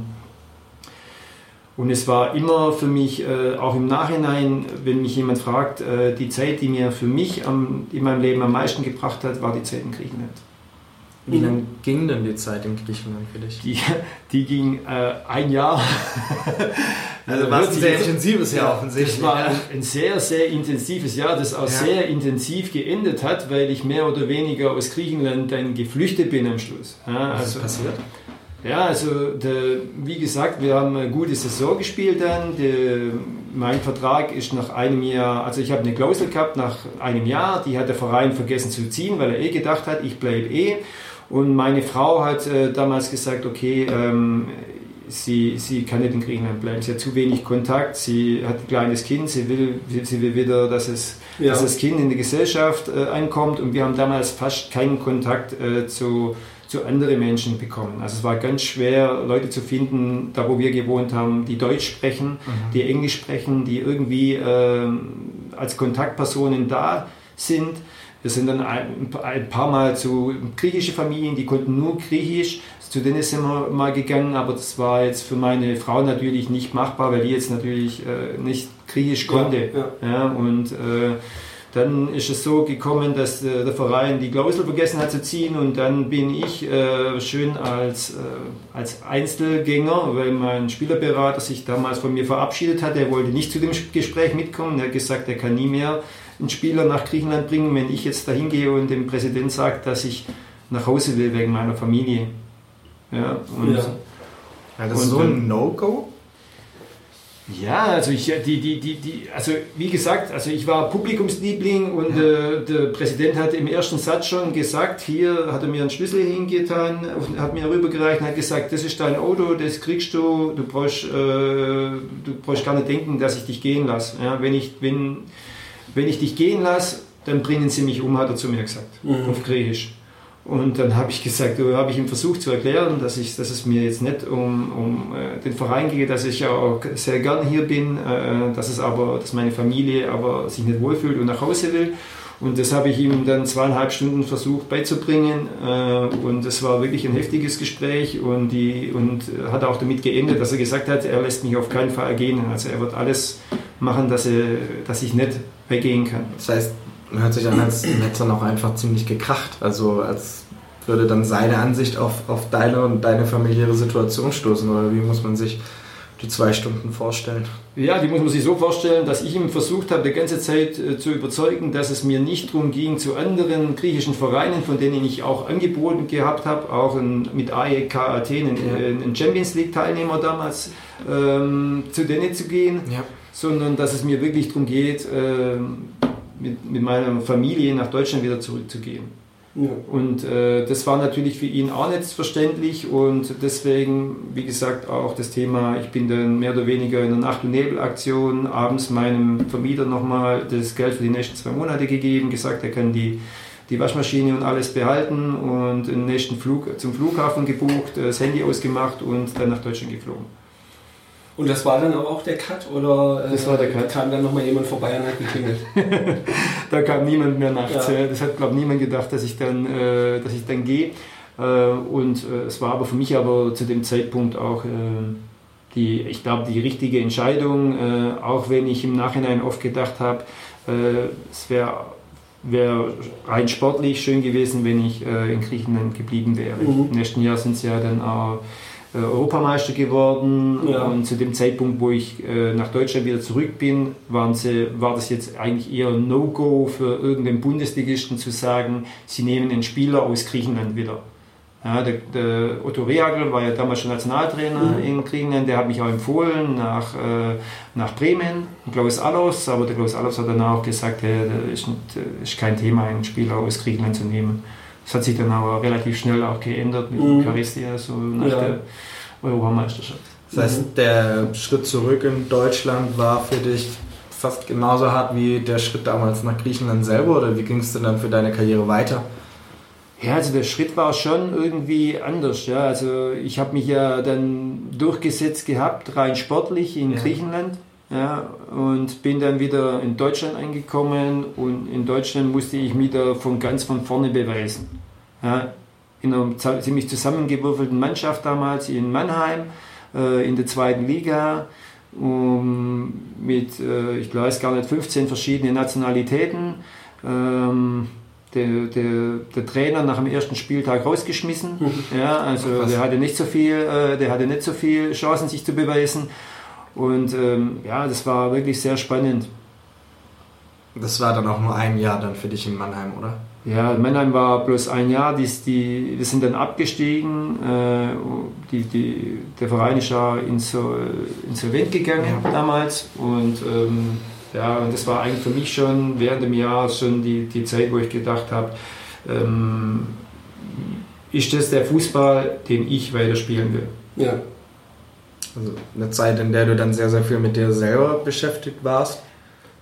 Schon auch, ja. Also ich, ich habe mir Gedanken gemacht, will ich überhaupt noch Profifußball spielen? Ja, geht es geht, da um so viele andere Sachen, äh, Spielerberater, äh, Trainer, die von Spielerberater abhängig sind, ähm, Vereine, die von Spielerberater vielleicht zum Teil sogar abhängig sind, oder kann ich mit sowas umgehen oder, oder oder kann ich das nicht? Äh? Und dann habe ich mich entschieden, noch ein Jahr in, in Fulda zu probieren. Und ähm, das war auch eine sehr schöne Zeit eigentlich, bis unser äh, Mäzen damals, das war ein Russe, ähm, verschwunden ist und äh, auf Nimmerwiedersehen und dann der Verein auch insolvent gegangen ist. Ja. Also bist du bei zwei Vereinen, die insolvent gegangen ja. sind. Ist es dann für einen Spieler selber, wenn ich nehme an, das Gehalt danach ausbleibt oder man jetzt auch nicht wirklich weiß, wie es weitergeht? Das ist schon zum Teil bitter. Also meine Familie ist damals zurückgegangen, meine Frau hat wieder angefangen zu arbeiten, das Kind wurde dann in Wernau eingeschult, ich aber noch in Fulda gewesen. Ja. Und äh, ja, war schon, war schon eine sehr, sehr intensive, sehr spannende Zeit, sehr unsichere Zeit auch in dem Bereich. Also wenn man, wenn man sich überlegt, in der Bundesliga gewesen, von der zweiten in die Bundesliga aufgestiegen, dann ein turbulentes Jahr in Griechenland gehabt, dann in Mannheim für ein Jahr gewesen, insolvent gegangen, in Fulda für ein Jahr gewesen, insolvent gegangen. Äh, wie würdest du denn deine Karriere, ohne zu sagen, dass das jetzt schon das Ende war, rückblickend denn beschreiben? Denn es ging ja noch ein bisschen weiter äh, in, in Reutling für dann, glaube ich, vier Jahre, die du dort gespielt hast. Also für mich, für mich jetzt insgesamt, wie würde ich mein, meine fußballerische Zeit äh, beschreiben? Also die war nie langweilig. Ja, offensichtlich. Also die war, die, war, die war jetzt nie langweilig, würde ich sagen. Ja. Ähm, ich habe sehr, sehr viel erlebt. Ich habe tolle Menschen kennengelernt. Äh, ich habe auch äh, weniger schöne Sachen erlebt. Ähm, also ich finde, jetzt für mich als Mensch habe ich im Fußball sehr, sehr viel erleben können und ich habe sehr, sehr viele Erfahrungen für mich mitgenommen. Ja, die Zeit dann nach Reutlingen, wo ich in Reutlingen dann weitergespielt habe, die war für mich jetzt schon die Zeit, da bin ich wieder Richtung Heimat und da geht es jetzt in Richtung äh, Berufsleben auch mit. Mhm. Ja, da habe ich auch schon angefangen in der Schule zu unterrichten. Äh, das heißt, ich habe nebenher äh, ganz normal Unterricht gemacht. Ja, das das sind Themen, die ich, äh, ja, auf die ich mich auch sehr gefreut habe und die mir auch heutzutage noch viel Spaß machen. Das bedeutet, bei dir gab es jetzt nie so diesen Moment, äh, dass es irgendwann mit dem Fußball vorbei ist und der Gedanke kam, um Himmels Willen, was jetzt? Sondern du bist ja dann ab einem gewissen Zeitpunkt schon zweigleisig gefahren und hast dir auch viel Gedanken um deine eigene Zukunft gemacht, oder? Ja, das auf jeden Fall, aber du hast immer als Fußballer schon immer das, den Gedankengang, du bist jetzt in der, in der Blase drin, ja. in, der Fuß, in dem Tunnel Fußball und eigentlich, jetzt spiele ich nochmal ein Jahr. Jetzt spiele ich nochmal ein Jahr. Du versuchst es dann immer schon so für dich auch ein bisschen nach hinten rauszuziehen mhm. und versuchst eigentlich, und, und es macht ja auch einen riesen Spaß, Fußball zu spielen. Ja? ja. Du spielst ja, weil es, weil es dir auch einen riesen Spaß macht. Das heißt, du, Du, du versuchst immer die Zeit nach hinten zu tun und irgendwie wirst du aber nicht jünger und du wirst dann jedes Jahr ein bisschen älter und du denkst dir, oh, es fällt dir immer schwerer, dann immer diese, diese 100% in jedem Training dann abzurufen und, äh, und irgendwann mal stehst du dann da und, und, und die Entscheidung fällt und dann ist es trotzdem ein Schritt. Für mich war das leichter, weil ich äh, schon parallel immer was gemacht habe. Ich habe immer parallel was machen wollen, weil ich mir nie vorstellen konnte, nur Fußball zu spielen. Also das heißt, mhm. wenn ich jetzt, äh, auch wo ich beim VfB damals war, habe ich dann halt Italienisch für mich gelernt. Also dann habe ich halt Sprachen für mich gelernt, wo ich gesagt habe, ich mache irgendwas, damit ich nicht nur Fußball spiele. Weil Fußball allein war jetzt für mich zu wenig, ehrlich gesagt. Mhm. Wie schwer empfandest du es aber, den perfekten Moment zu finden, dann endgültig zurückzutreten und zu sagen, das war's? Also ich fand ihn nachher relativ leicht, weil ich damals auch schon dann äh, Probleme gehabt habe, äh, gesundheitlich bezüglich Verletzungen und so weiter. Du hast den Verschleiß dann schon langsam gemerkt und irgendwann mal hat meine Frau gesagt, nee, jetzt reicht's, äh, jetzt mach mal Feierabend. Das kann nicht sein, dass du jeden Sonntag und, Montag noch jammerst, äh, nachdem, äh, nachdem das Spiel vorbei ist. Ja? Das kann ich nicht mehr hören und da hat sie auch absolut recht gehabt. Ja. Ähm, ich habe es auch irgendwann mal äh, keine Lust mehr gehabt, immer die Schmerzen zu haben, zwei Tage nach dem Spiel mhm. und habe dann auch wirklich gedacht, hey, jetzt wird es Zeit. Jetzt wird es Zeit, dann äh, ging, es, ging es ja eben weiter. Wie, wie ging es konkret weiter? Dann ja. die nächsten Tätigkeiten? Ja, nach dem, nach dem Fußball war es erstmal so, ich war ja dann Lehrer. Ich habe dann an der Schule unterrichtet und habe dann in meiner Freizeit habe ich äh, Großveranstaltungen gemacht, habe dann für den WV Trainerausbildungen gemacht mhm. und über die Schiene bin ich dann nach Stuttgart gekommen. Mhm. Äh, habe da angefangen als pädagogischer Mitarbeiter habe das unterstützt und dann bin ich äh, Leiterbildung und Erziehung geworden. Wie kam denn der Kontakt damals dann konkret für dich zustande? Also äh, ich nehme an, irgendwann während deiner Profilaufbahn waren die Kontakte sowieso durchtrennt, da war jetzt nicht noch viel zwischen der Geschäftsstelle und dir, was es zu bereden gab. Nach deinem Karriereende und dem Beginn der, der quasi dein, deiner schulischen Tätigkeit, ähm, hat sich dann irgendjemand vom VfB bei dir gemeldet oder wie lief das konkret ab? Ja, genau. Also ich war da, ich, also, man, also man verliert ja im Fußball nie ganz, äh, nie ganz den Kontakt. Das mhm. heißt, wenn ich jetzt, ich habe ja in meinem Leben mit sehr, sehr vielen Leuten zu tun gehabt und mit denen habe ich auch immer noch Kontakt, ja? auch wenn die jetzt in andere Vereine spielen. Viele sind ja jetzt Trainer, viele sind auch äh, im Management äh, in Fußballvereine und ich habe relativ viel Kontakt immer noch gehabt und damals war es halt so, dass äh, dass sie mitgekriegt haben, dass ich beim WV äh, da mit in der Trainerausbildung bin und dann haben sie, sind sie auf mich zugekommen und haben gefragt, hey, das wäre eine coole Sache, du machst bei uns äh, Training, Athletiktraining, Gehirntraining, äh, was und, äh, und tust gleichzeitig Pädagoge machen. Es gibt äh, auch eine, so in der Art eine Kombi, ein Fußballspieler, der äh, der danach, ähm, der danach für Schule und Bildung ja. verantwortlich ja. ist, das gibt es ja so in der Art ja eigentlich auch nicht ja. in Deutschland von welchen Jahren reden wir dann da, als äh, der VfB auf dich zugekommen ist? Das war Anfang 2010, sowas, 2010, okay. 2011, sowas. Die, die Stelle, die du jetzt beschrieben hast, gab es damals die schon, die du quasi füllen solltest, weil ein anderer gegangen ist oder wurde die neu kreiert? Oder? Also das weiß ich gar nicht im Detail. Also, das, also die Stelle, wo ich gemacht habe, in der Kombination, diese zwei Sachen, die gab es so noch nicht. Mhm. Ja, also ich habe dann ein Gespräch gehabt, mehr oder weniger ein traditionelles Vorstellungsgespräch. Da bin ich gekommen, die haben gesagt, sie wollen mich für den Bereich haben, eigentlich für den Bereich Sport. Und dann, ist ihnen und dann haben sie mitgekriegt, was ich sonst noch mache. Und dann hieß es im Moment, eigentlich das Gespräch ist so gut, wir würden gerne das wollen, dass du auch im, im Bereich mhm. Schule was machst. Und dann bin ich über die Bereiche Schule und Sport, habe ich dann beides gleichzeitig gemacht. Und, äh, und über die Schiene bin ich dann in meine Position relativ schnell gekommen. Und du warst dann auch von der Idee, die seitens des VfB präsentiert wurde, recht schnell angetan. Ja, schon. Also das war schon, also war schon spannend. Also damals war ich ja eine, eine, Zeit lang auch selbstständig und jetzt rein finanziell gesehen war das jetzt nicht unbedingt ein Schritt nach vorne zu sagen, ich gehe jetzt zum VfB. Das war eher ein Schritt zu sagen, äh, es geht auch ums Thema Sicherheit. Ja. Wie geht es in Zukunft weiter? Und, ähm, und VfB lag mir immer noch am Herzen. Ja? Also äh, ich habe sehr lange hier in der Jugend verbracht. Ich war, glaube ich, waren glaube fast zehn Jahre war ich, also in meinem ersten Turn hier in Stuttgart. Ähm, und es war schon natürlich äh, viel Herzblut noch äh, drin gesteckt. Ja? Also es sind viele Erinnerungen auch heute noch, wo ich sehe, wo ich denke, oh Gott, da war ich ja auch dabei. Mhm. Wie, wie ist es dann, ähm, kommen wir mal so ein bisschen in, in die Jetztzeit, was sind denn jetzt tatsächlich deine Aufgaben? Ja, das ist, ähm, also jetzt meine Aufgaben, die, die, die sind mehr oder weniger so viergeteilt. Ich bin Leiter vom Jugendinternat.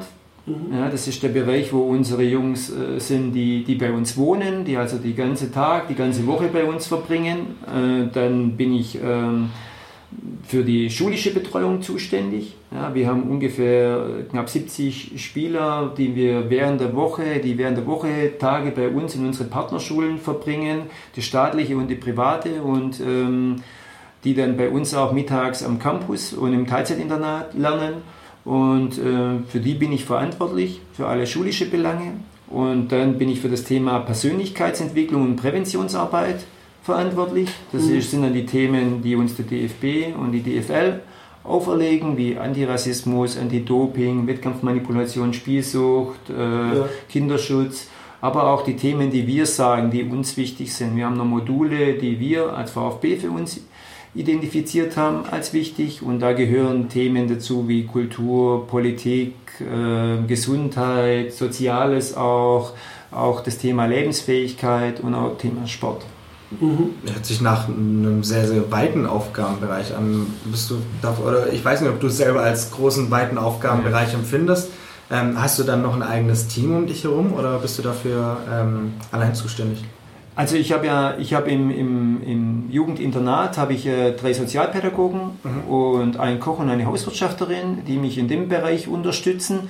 Äh, wir haben da ein Schülerwohnheim mit einer vorgelagerten WG äh, für die Spieler, die schon über 18 sind und die Schule beendet haben. Und dann das Schülerwohnheim, die unterstützen mich da natürlich. Auch im schulischen Bereich habe ich natürlich auch ein Team, das mich unterstützt. Wir haben hier am VfB Campus etwa 20 Lehrer, die zum Teil von der Schule kommen, von der Kolping-Schule und mhm. zum Teil von uns vom VfB äh, angestellt sind. Und äh, so versuchen wir in Kleingruppen äh, den Unterricht äh, zu gestalten auch und die Themen, wo da anstehen, ähm, gut zu begehen. Also ich habe schon ein Team um mich. Also mhm. jetzt, wir haben jetzt, äh, jetzt neuerdings, wenn man Elternbeauftragte noch einstellen, also auch Themen, die, ähm, die, die gerade sehr spannend sind. Mhm.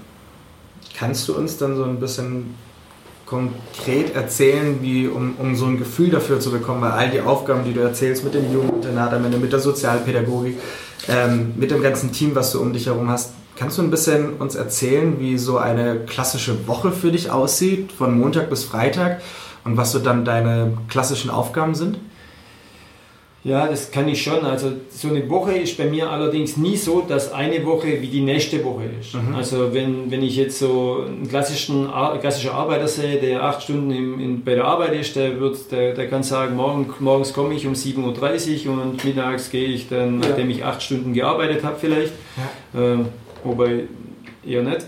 Bei mir ist es so, ich, ich starte morgens um 7 Uhr mehr oder weniger. Ja, dann sind die ersten Telefonaten von Jungs, die, äh, die vielleicht krank geworden sind, die sich bei mir entschuldigen, äh, wo ich schaue, dass es schulisch passt, wo ich dann in Kontakt mit der Schule gleich bin und regel, dass das alles läuft, dass die entschuldigt sind, dass die den Stoff dann vielleicht auch äh, gleich nachgesendet bekommen. Und dann, dann ist der Bereich, bis sie in der Schule sind, bis das Ganze läuft. Das ist so, sage ich mal, bis 8 Uhr, 8.30 Uhr, manchmal aber auch bis 12 Uhr. Ähm, da schaue ich, dass das Ganze funktioniert. Dann, ähm, dann kommen sie ja, werden sie ja mit den Autos, äh, mit dem Fahrdienst abgeholt und zu uns gebracht. Hier findet Schulkooperationstraining statt, da bin ich zum Teil auch dabei. Mhm. Das will äh, dann danach, danach Mittagessen mit den Jungs im, im, im Jugendinternat dann mittags äh, Schule, Unterricht hier am VfB-Campus und am VfB-Teilzeitinternat von 13.30 Uhr bis 16.30 Uhr. Also mit den Kolbing-Lehrern? oder? Genau, die kommen die Lehrer äh, von der Schule in den Fächer, wo, wo, wir vorher, wo sie vorher verpasst haben und die führen den Unterricht mit denen danach. Okay.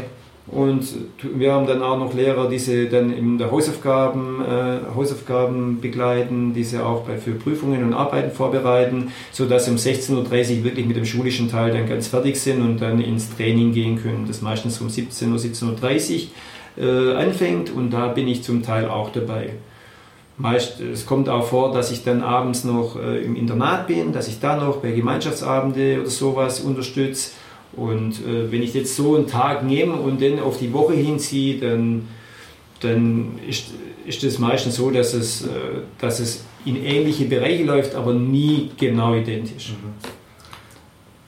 Wäre es falsch, wenn man sagen würde, du nimmst auch eine Art Vaterrolle oder Vaterfigur ein? Oder ist das eher tatsächlich alles nur so der organisatorische Überblick und du kümmerst dich, dass das Ganze läuft? Oder wie würdest du die Beziehung zu den Jungs beschreiben?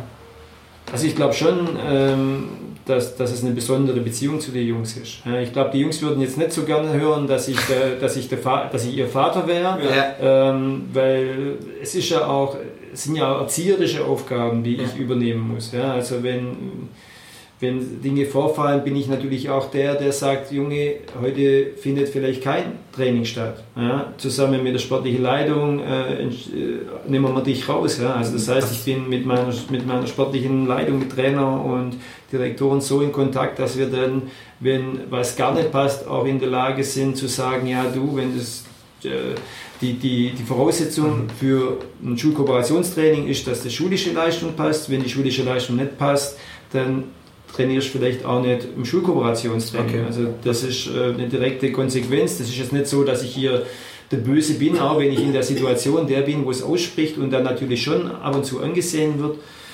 Äh, das heißt, aber wenn die Noten nicht stimmen, gibt es kein Training sozusagen. Ja, eine also, Möglichkeit. Wer, ja, also wenn wir sehen, dass die Noten nicht mehr passen, wird weniger trainiert. Also nicht, okay. nicht trainiert, ja. das nicht. Also das Abendtraining, das findet normal immer statt. Aber dann ist halt das Schulkooperationstraining so, dass es vielleicht auch so ist, dass es nicht als auf dem Platz stattfindet, sondern in einem Unterrichtsraum. Okay. Mhm. Und ähm, wie ist die Erfahrung? Ähm, funktioniert der Ansatz bei den Jungs auch? Also äh, ist es so, dass, dass, es, dass es für die dann wirklich ein Push ist, äh, auch zu erkennen, okay, ich muss, muss jetzt hier wieder Gas geben? Ja, ich glaube, dass die, also, dass die, es war am Anfang sicherlich nicht leicht für die Jungs, für die Trainer, für alle Beteiligte, weil natürlich jeder Trainer will ja auch die Jungs auf dem Platz haben. Ja? Und ja. die Jungs wollen selber auf dem Platz haben. Von dem her ist es, glaube aus meiner Sicht schon die richtige Variante zu sagen, äh, man verbindet es direkt, weil äh, so erkennen sie die Bedeutung von der Schule auch. Mhm. Und wenn wir wissen, wie viele Jungs dann nachher wirklich dann den Schritt oben in den bezahlten Fußball schaffen, dann ist es umso wichtiger, dass wir ihre Motivation auch für die schulische Belange relativ hoch halten. Mhm. Empfindest du die dann von den Jungs selber aus als relativ hoch oder muss man da immer wieder die motivierende Rolle einnehmen und klar machen, dass die Chancen irgendwann im Profifußball zu landen doch sehr gering sind? Wir reden ja immer über zwei verschiedene Arten von Jungs. Also mir, es gibt ja. ja Jungs, die sind top motiviert, die, ja. die, die wissen, auf was es ankommt, die sind auch schulisch ein Traum. Also da geht es ja nur punktuell darum, dass ich, dass ich sage, gibt es irgendwas, wo ich dir vielleicht noch helfen könnte. Meistens kommen sie selber auf dich zu. Ja? Okay. Also solche Jungs gibt es, aber es gibt natürlich auch genau anders andere Jungs. Also wir haben ja von den Gesellschaftsschichten schon ganz verschiedene Schichten. Es gibt auch die Jungs, die lernen nur, wenn ich an der Seite bin. Ja, wenn ich sage, Junge, äh, jetzt, jetzt lernen wir zusammen. Ja, mhm. Und die brauchen, die brauchen Einzelbetreuung, die können auch nicht in einer großen Gruppe lernen. Ja, also das heißt, es sind ganz spezielle äh, Situationen, die da getroffen werden. Also so wie in einer normalen Klasse auch. Ja. ja. also wir haben jetzt nicht bloß Abiturienten hier, sondern wir haben auch Jungs hier, die müssen wir, wenn alles super läuft, dann schaffen wir denen eine mittlere Reife und dann haben wir schon mehr geschafft, als sie vielleicht draußen allein geschafft hätten. Wie, geht ihr dann auf diese Fälle drauf ein? Bekommt dann jeder so, so ein bisschen eine Individualisierung in, in seinem Lernplan? Wir haben ganz verschiedene Arten von, von Lernsystemen. Also wir, wir, wir, wir, wir tun in Kleingruppen, also wie gesagt, die Anzahl von Schülern, wo da zusammen lernen, tun wir unterscheiden. Wir tun auch die Lernarten verändern. Wir, wir schauen uns dann auch Filme auch manchmal an. Wir gucken, dass wir auch äh, Jungs, die relativ gut sind, auch in Lehrerrollen reinbringen, weil die Jungs vielleicht dann eher einen Bezug zu, zu Kameraden entwickeln ja. als mhm. zu, einen, zu einer erwachsenen Person. Wir versuchen ganz verschiedene Lehrmethoden da einzusetzen und äh, wir versuchen sehr, sehr individuell und spezifisch auf die Jungs einzugehen. Ja. Den Jahresablauf, der, der sportlich für sie herrscht, möglichst abbilden zu können und gleichzeitig den schulischen drüber zu legen, ja, dass beides möglich ist. Mhm. Frage, die jetzt aus rein persönlichem Interesse kommt. Wenn man sich so ein bisschen die gesellschaftliche Entwicklung auch der vergangenen Wochen und Monate anschaut, hast du ja auch vorhin ein bisschen gemeint, dass man auch über Politik und die Gesellschaft an sich redet. Haben die Ereignisse aus den letzten Wochen und Monaten auch einen Einfluss auf die eigene Erziehung bzw. auf die eigene schulische Bildung und den Schwerpunkt der schulischen Bildung? Also unsere, also unsere, unsere ganze Bildung, wo, wo, wo wir den Jungs auch mit vermitteln wollen, ist immer beeinflusst vom Alltag. Mhm. Ja, also ob das jetzt aktuelle Sachen sind wie die Rassismusvorfälle, ähm, aber auch wie wenn es um Krankheiten geht, wie äh, wie den, den Virus gerade, wo wir haben hier auf der Welt, das sind ja immer Themen, die unsere, die, die direkte Auswirkungen auf unsere Bildung haben. Mhm. Ja, also wir, wir gehen auf diese Themen ein, sowohl im Schulunterricht als auch bei den Persönlichkeitsmaßnahmen. Ja, wir haben ja Ko Kooperationen mit äh, wenn es jetzt, jetzt um Thema Politik geht, mit dem Europazentrum, Demokratiezentrum, äh, politische Bildung, wir, wir sind da auch mit dem deutsch-türkischen Verhältnis haben wir Workshops auch, damit man einfach da ein bisschen mal hinter die Kulisse klicken kann. Ja. Wir gucken uns Themen Rassismus auch äh, an, was das so, was das so ist. Es gibt ja eh die Antirassismus-Vorträge, aber wir gehen auch nochmal auch das Thema Rechtsradikalismus ein. Ähm, und so geht es auch bei dem Umgang im, bei, mit sozialen Themen. Ja? Also wir arbeiten mit der Neckartalwerkstätte zusammen, wir arbeiten mit dem Seehaus zusammen in Leonberg, wir arbeiten mit äh, der Nikolauspflege, wir arbeiten mit der Karlshöhe zusammen, wir arbeiten mit sehr vielen sozialen Organisationen auch zusammen, weil wir wollen, dass die Jungs nicht immer bloß äh, eine schöne, heile Welt erleben, ja. sondern auch mal in Situationen reinkommen, wo es vielleicht Menschen gibt, die nicht so verwöhnt worden sind vom Schicksal wie sie. Und das ist uns sehr wichtig und wir glauben, dass je mehr sie Informationen auch aus den Bereichen kriegen, aus möglichst alle Bereiche, umso ein breiteres Fundament kriegen sie, dass sie nicht nur in der Röhre oder dem Tunnel Fußball sind, sondern äh, wirklich lebensfähig auch sind. Ja. Läuft es äh, denn schon so lange, dass es da jetzt auch Rückmeldungen von welchen gab, die gesagt haben, das war genau richtig? Das, das zu tun oder zumindest äh, in, in diese Richtung äh, Dinge zu entwickeln? Aus der Erfahrung ist es so, wenn man es macht, ist keiner glücklich drüber mhm. von den Jungs. Ja, ja, also keiner, kein pubertäres Kind sagt immer, ja super, jetzt machen wir Persönlichkeitsentwicklung in meiner Freizeit zum Beispiel. Ja, Oder, ja. Also das habe ich jetzt noch nicht kennengelernt, aber ähm, das ist sicherlich nicht so der Fall. Nach der Veranstaltung ändert sich das immer Total. Ja. Also nach der Veranstaltung merkst du auch, die begreifen, was hat man machen wollen und äh, zum Teil sagen sie, war eine richtig coole Veranstaltung. Mhm. Richtig, so dass sie sagen, hey, das war eine richtig geile Zeit und schön, dass wir das alles gemacht haben, diese Erfahrungen, diese Unterstützung erfahren haben im schulischen und auch im Persönlichkeitsbereich und auch beim Lebensbereich das kommt meistens erst später, wenn sie dann aus der Jugend draußen ja, sind und ja, wiederkommen. Genau. Also wir haben ganz viele Jungs, die uns wieder besuchen, die kommen dann mal vorbei, besuchen uns, die sind dann auch bei uns eingeladen im Jugendinternat, die, gehen dann, die sitzen dann am Essenstisch und das sind Jungs, die auch, äh, die auch zum Großteil äh, den Schritt in den Profibereich geschafft haben. Also mhm. war uns vom Confed Cup hat uns damals äh, Joshua Kimmich besucht und ist vorbeigekommen. Äh, Philipp Förster war jetzt äh, vor einem halben Jahr wieder da und hat sich das Ganze angeguckt. Es sind lauter Leute, die das mal bei uns erlebt haben ja. und, und, und im Nachhinein sehr zu schätzen gelernt haben. Mhm. Jetzt gibt es ja nicht nur die, die Jugendlichen, um die du dich zu kümmern hast, sondern höchstwahrscheinlich auch ein bisschen die Eltern mit denen du ab und zu in Kontakt bist. Nehme ich mal an, ich weiß nicht, wie, wie das Verhältnis jetzt zu den Eltern ist, aber was für eine Rolle spielt das denn, wenn man so eine Art weiß nicht, Surrogat oder, oder Ersatz am Ende für, für die Ausbildung, für die Erziehung ist? Kommen da die Eltern, reden ein bisschen rein oder lassen die einen machen? Da gibt es wie bei den Spielern, wo es verschiedene Arten von, von Jungs gibt, gibt ja. es natürlich auch verschiedene Arten von Eltern. Es gibt die Eltern, die einen unterstützen, die äh, die Maßnahmen gutheißen, äh, die, äh, die die gleiche Maßstäbe setzen in der Erziehung. Und es gibt aber auch Eltern, die manche Sachen nicht verstehen, die nur, die nur einen unterstützen, wenn es positiv äh, für ihr, aus ihrer Sicht für ihren Junge ist, die es aber dann nicht verstehen, wenn irgendwas negative Auswirkungen hat. Sind das mit die anstrengendsten Gespräche, die man dann hat, wenn man in der Rolle ist, das Gefühl zu haben, dass man alles wirklich erklären muss?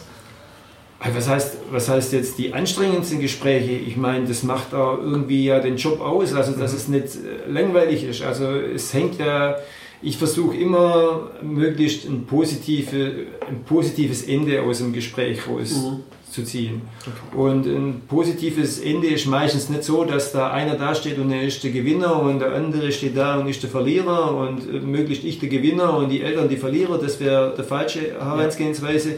sondern äh, ich versuche dann schon den Eltern zu erklären, warum wir eine Entscheidung getroffen haben und dass es schön wäre, wenn sie uns unterstützen würden bei der Entscheidung, wo wir getroffen okay. haben. Und mhm. so denke ich, dass über die Zeit hinweg schon ein, ein gutes Verhältnis zu den Eltern entstanden ist, dass die wissen, was will ich und bin ich authentisch, bin ich klar und bin ich so, dass sie wissen, was ich dann will mit den mhm. Entscheidungen. Und das, äh, das ist, glaube ich, das, das A und O bei dem Thema. Also wenn das, wenn das jetzt nicht so funktionieren würde, dann wäre es, glaube ich, wirklich eine, eine große Tortur. Ja mein, mein Arbeitstag. Ja. Mhm. Und die Eltern wissen es aber auch von Anfang an. Also es kommt einer jetzt das erste Mal her, dann setzt man sich ja zusammen für diesen Themenbereich und dann wird wahrscheinlich durchgegangen, was so alles die Schwerpunkte sind, wie auch dieses, äh, dieses Konzept ist, was ja entwickelt wurde hier. Ähm, und da holt man sich idealerweise dann schon den Haken von den Eltern, jawohl, da stehen wir dahinter. Ähm, und wahrscheinlich erst, wenn es dann mal wenn der eigene Sohn dann mal äh, ja, eine, eine Maßnahme über sich ergehen lassen muss, dann, dann, dann schlagen sie wieder auf? Oder? Also, also man muss ja eins sagen, es, es sind sehr, sehr viele Eltern, die, denen die schulische und Persönlichkeitsentwicklung sehr, sehr wichtig ist mhm. und die zu uns zum VfB auch kommen, weil sie sagen, wir machen das richtig gut. Ja. ja also das muss man wirklich sagen. Und ähm, was immer ist, je länger die Jungs da sind bei uns und je näher sie an den Erwachsenenbereich ranrücken, da äh, ist es so, dass es tendenziell eher dieses Bewusstsein abnimmt.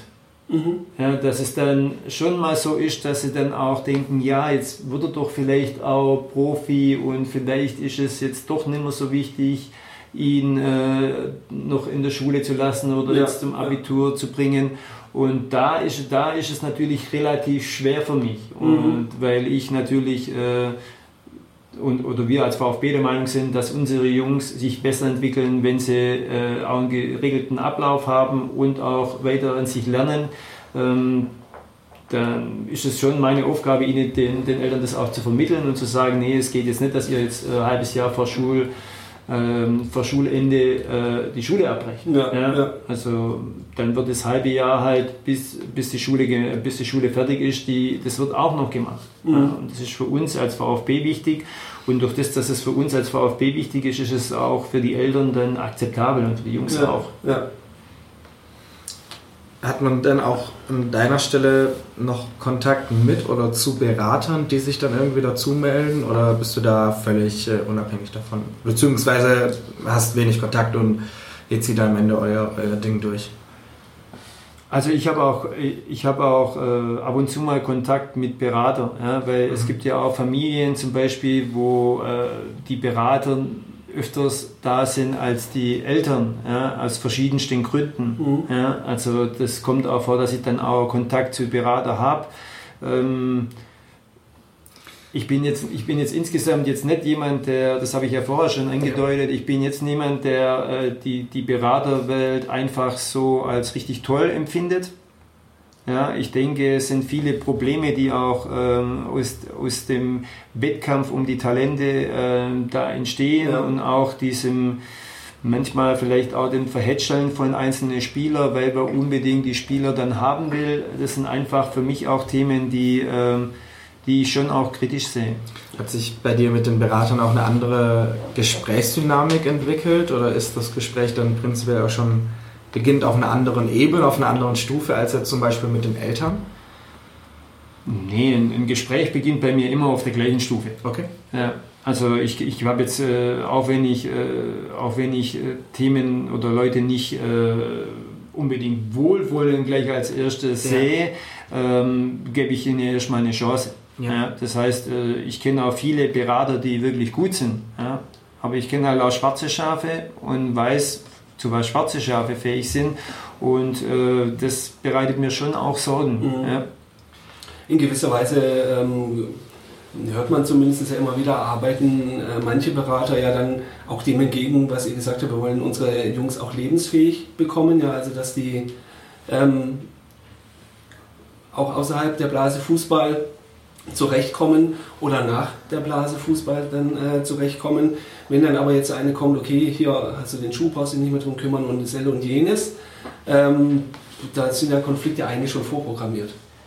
Also ich denke, es sind viele Konflikte vorprogrammiert. Ich, ich will jemanden lebensfähig machen, aber ich gebe, aber der, der Junge bekommt mit 13 Jahren einen, einen Schuhausrüstungsvertrag. Mhm. Ja, also was kann seine Motivation werden im Bereich Schuhausrüstervertrag ja. für die nächsten vier, fünf Jahre? Er kriegt ja eh jedes Jahr mhm. seine Schuhe. Ja. Und wenn, wenn der Pinke nicht gut genug ist, dann kriegt, dann wird er halt Türkis. Ja? Und wenn der Türkise dann immer optimal ist und, und der Ronaldo im nächsten Spiel einen, einen gelben anhat, dann wird er gelb.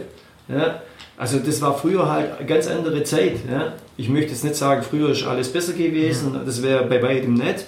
Aber, aber jetzt früher ich kann mich gut erinnern, Jochen Seitz war früher hier verantwortlich für die Schuhe. In meinem ersten Jahr, wo ich hier äh, schön ähm, dabei war, da habe ich meinen äh, schwarz-weißen Copa Mondial, äh, hat vorne Krokodilklappe gehabt ja. auf, und den habe ich mit Tape zukleben müssen, weil er gesagt hat, gesagt hat äh, der ist doch noch gut. Mhm, mhm. ja, also das, das, das, das, das, das wäre heute total undenkbar. Ja, ja, aber äh, woran würdest du denn sagen, weil du es vorher so leicht ein bisschen hast anklingen lassen, dass man, oder woran erkennst du denn ein schwarzes Schaf unter der Beraterszene? Also ein schwarzes Schaf erkenne ich, äh, erkenne ich an, an, seine, an seine Handlungen. Mhm. Ja, also falsche Versprechungen an, an, an, den Jungen, falsche Versprechungen an die Eltern, äh, den Jungen zu arg verwöhnen, statt, äh, statt auch mal äh, vernünftig mit ihm zu reden und ihm zu sagen, äh, was, was von ihm erwartet wird. Ähm, auch äh, das Thema äh, Lebensfähigkeit total zu vergessen und den Jungen auch zu unterstützen, wenn es ihm vielleicht mal nicht so gut geht. Ähm, das sind schon Themen, die, die ich finde, die ein Spielerberater ähm, drin haben muss in dem Gesamtpaket. Und welche Rolle kannst du dann einnehmen? Siehst du dich dann so in einer Interventionsrolle, wenn du das erkennst? Oder denkst du, okay, eigentlich es, ist, die Eltern haben das mitbeschlossen, der Junge hat das mitbeschlossen, ich kann da vielleicht gar nicht so viel einwirken? Oder welche Rolle siehst, in welcher Rolle siehst du dich denn dann selber? Also ich sehe mich da nicht in der Schiedsrichterrolle. Ja. Mhm. Okay. Also da sehe ich mich auf jeden Fall nicht in der Schiedsrichterrolle, weil wenn ich jetzt sagen würde, hey, was, was, was könnte ich sagen, hey, der Berater, wo du hast, ist nicht gut, nimm den neuen Berater. Ja. Ja, das ist ja schon, da würde ich mich eigentlich schon zu weit einmischen in, die, in, die, in den privaten Bereich von den Kindern. Gab es einen Moment. Entschuldigung, gab es einen Moment, wo du aber überlegt hast, da ist fast die Grenze überschritten, dass man das selber machen toll, sollte? Oder ist das für dich eine klare Prinzipienhaltung? Also das ist eine Prinzipienhaltung. Ich würde da jetzt nichts sagen, auch mhm. wenn ich schon ein, zweimal das gedacht habe, ja, ja. wo ich wirklich gedacht habe, ey, jetzt wäre eigentlich der Zeitpunkt, wo ich jetzt sagen muss, Junge, bitte guck ganz schnell nach einem neuen Berater. Mhm. Ja. Aber das ist einfach so ein Thema, das, das möchte ich nicht machen. Ich glaube, da würden wir uns auch als VfB Stuttgart zu weit nach, äh, aus dem Fenster legen, mhm. wenn wir jetzt sagen, ja, das ist ein schlechter und das ist ein guter Berater. Was ist denn, wenn der, wenn der Berater, wo wir sagen, äh, der ist schlecht, äh, wenn der als nächstes uns äh, den, die nächste Granate bringt und dann sagt, aber zu euch komme ich nicht, weil, weil ja. ihr, ihr habt die Zusammenarbeit mit uns von vornherein abgelehnt oder sowas. Okay. Mhm. Heißt, man versucht dann quasi mit, mit allen Seiten ein möglichst gutes Verhältnis zu haben, oder? Ja, also das ist ja, wir, wir sind ja, wir haben ja ganz viele, ganz viele Personen, die, die mit dem Jungen in Kontakt sind. Ja. Also wenn, wir haben mal eine Skizze gemacht, wo wir wirklich so eine Landkarte gemacht haben, wer, wer ist denn alles mit dem Jungen in Kontakt und das sind ja sehr, sehr, sehr viele Leute. Ja. das ist ja nicht bloß sind ja nicht bloß äh, die Eltern und der Spielerberater, da sind ja seine Freunde, seine Freundinnen, das sind, äh, das sind Bekannte, das sind so, die sozialen Medien auch äh, zum Teil äh, betroffen, das sind Trainer, das sind Lehrer, das sind ähm, das sind, das sind die Internatsbetreuer drin, äh, der Koch im Internat, das sind so viele verschiedene Leute, die ja. in Kontakt mit den Jungs sind und äh, die Jungs, die sind auch wirklich gefordert, diesen Kontakt aufrechtzuerhalten. Das ist schon ein relativ breiten Bereich. Ja. ja. Wie, wie schafft es denn zumindest intern, ähm, da eine Konsistenz zu haben, in dem wie ihr den, den Jungs gegenüber auftretet, wie ihr handelt? Weil ja, die, die Hauswirtschafterin muss ja genauso wissen, wie sie die Jungs zu behandeln hat, wie der Trainer auf dem Feld zum Beispiel. Genau, wir haben, wir haben äh, Regeln und Konzeptionen und über die äh, sind dann die Verhaltensweisen geregelt. Mhm. Ja, also das sind Themen, äh, so sollen wir uns im Idealfall verhalten ja. und, ähm, und das ist auch das Ziel. Ja. Natürlich gibt es immer wieder Situationen, wo, wo, wo, wo es da Grenzsituationen gibt einfach äh, wo das vielleicht auch nicht so easy ist einfach. Aber, aber es gibt ja schon halt Verhaltensweisen, die uns sehr wichtig ja. sind. Was wären da Beispiele, was ihr da so formuliert habt? Ja, also sind, wir, haben ja, wir haben ja verschiedenste Regeln. Also wenn es um Thema Pünktlichkeit geht, äh, mhm. äh, wenn es um Thema Ehrgeiz, Motivation geht, Respekt geht, äh, Team, Teamfähigkeit, also es sind ganz verschiedene Punkte, wo wir sagen, die sind äh, Wille, es sind ganz verschiedene Punkte, die wir sagen, die sind wirklich für uns äh, von großer Bedeutung. Ja. Okay. Und das ist aber dann ähm, auch etwas, was, was ja konzipiert wurde, wird auch weiterentwickelt dann. Also einmal im Jahr oder was auch immer, dann setzt man sich zusammen und sagt, okay, ähm, die Welt hat sich auch weitergedreht, wo müssen wir vielleicht an ein paar Schrauben drehen und unsere, unser Konzept anpassen? Also das wird nicht einmal im Jahr ja. verändert, sondern das ist ein laufender, laufender okay, Prozess. Ja. Ich sage immer so schön, wir sind im Fluss. Ja? Mhm. Also wir sind im Fluss, wir, wir, wir treffen immer wieder neue Situationen an, die, äh, die uns äh, dazu bringen, neue Entscheidungen zu treffen oder über, über Themen nachzudenken und zu überlegen, wie können wir dieses Thema noch verbessern. Mhm. Weil wenn wir das nicht machen, dann werden uns andere äh, relativ schnell überholen, ja, weil die machen sich die Gedanken. Was wären da Beispiele? Sind das ähm, technologische Dinge, ähm, Trainingslehre? ja, das sind ganz verschiedene Bereiche. Ja. Also mhm. das können Sachen aus dem Thema Schule oder Persönlichkeitsentwicklung sein, ja. aber das sind auch Bereiche, Themen, die uns auf dem Platz eintreffen. Ja. Also vielleicht auch äh, Themen, die mit, äh, mit neuen Medien zusammenhängen mhm. oder also das sind ganz verschiedene Bereiche. Ja. Auch das das Thema, das Thema Lernen, das funktioniert ja auch in verschiedene Bereiche. Deswegen ist es uns sehr wichtig, da bestmöglich aufgestellt zu sein mhm. und äh, es gibt immer wieder neue Erkenntnisse.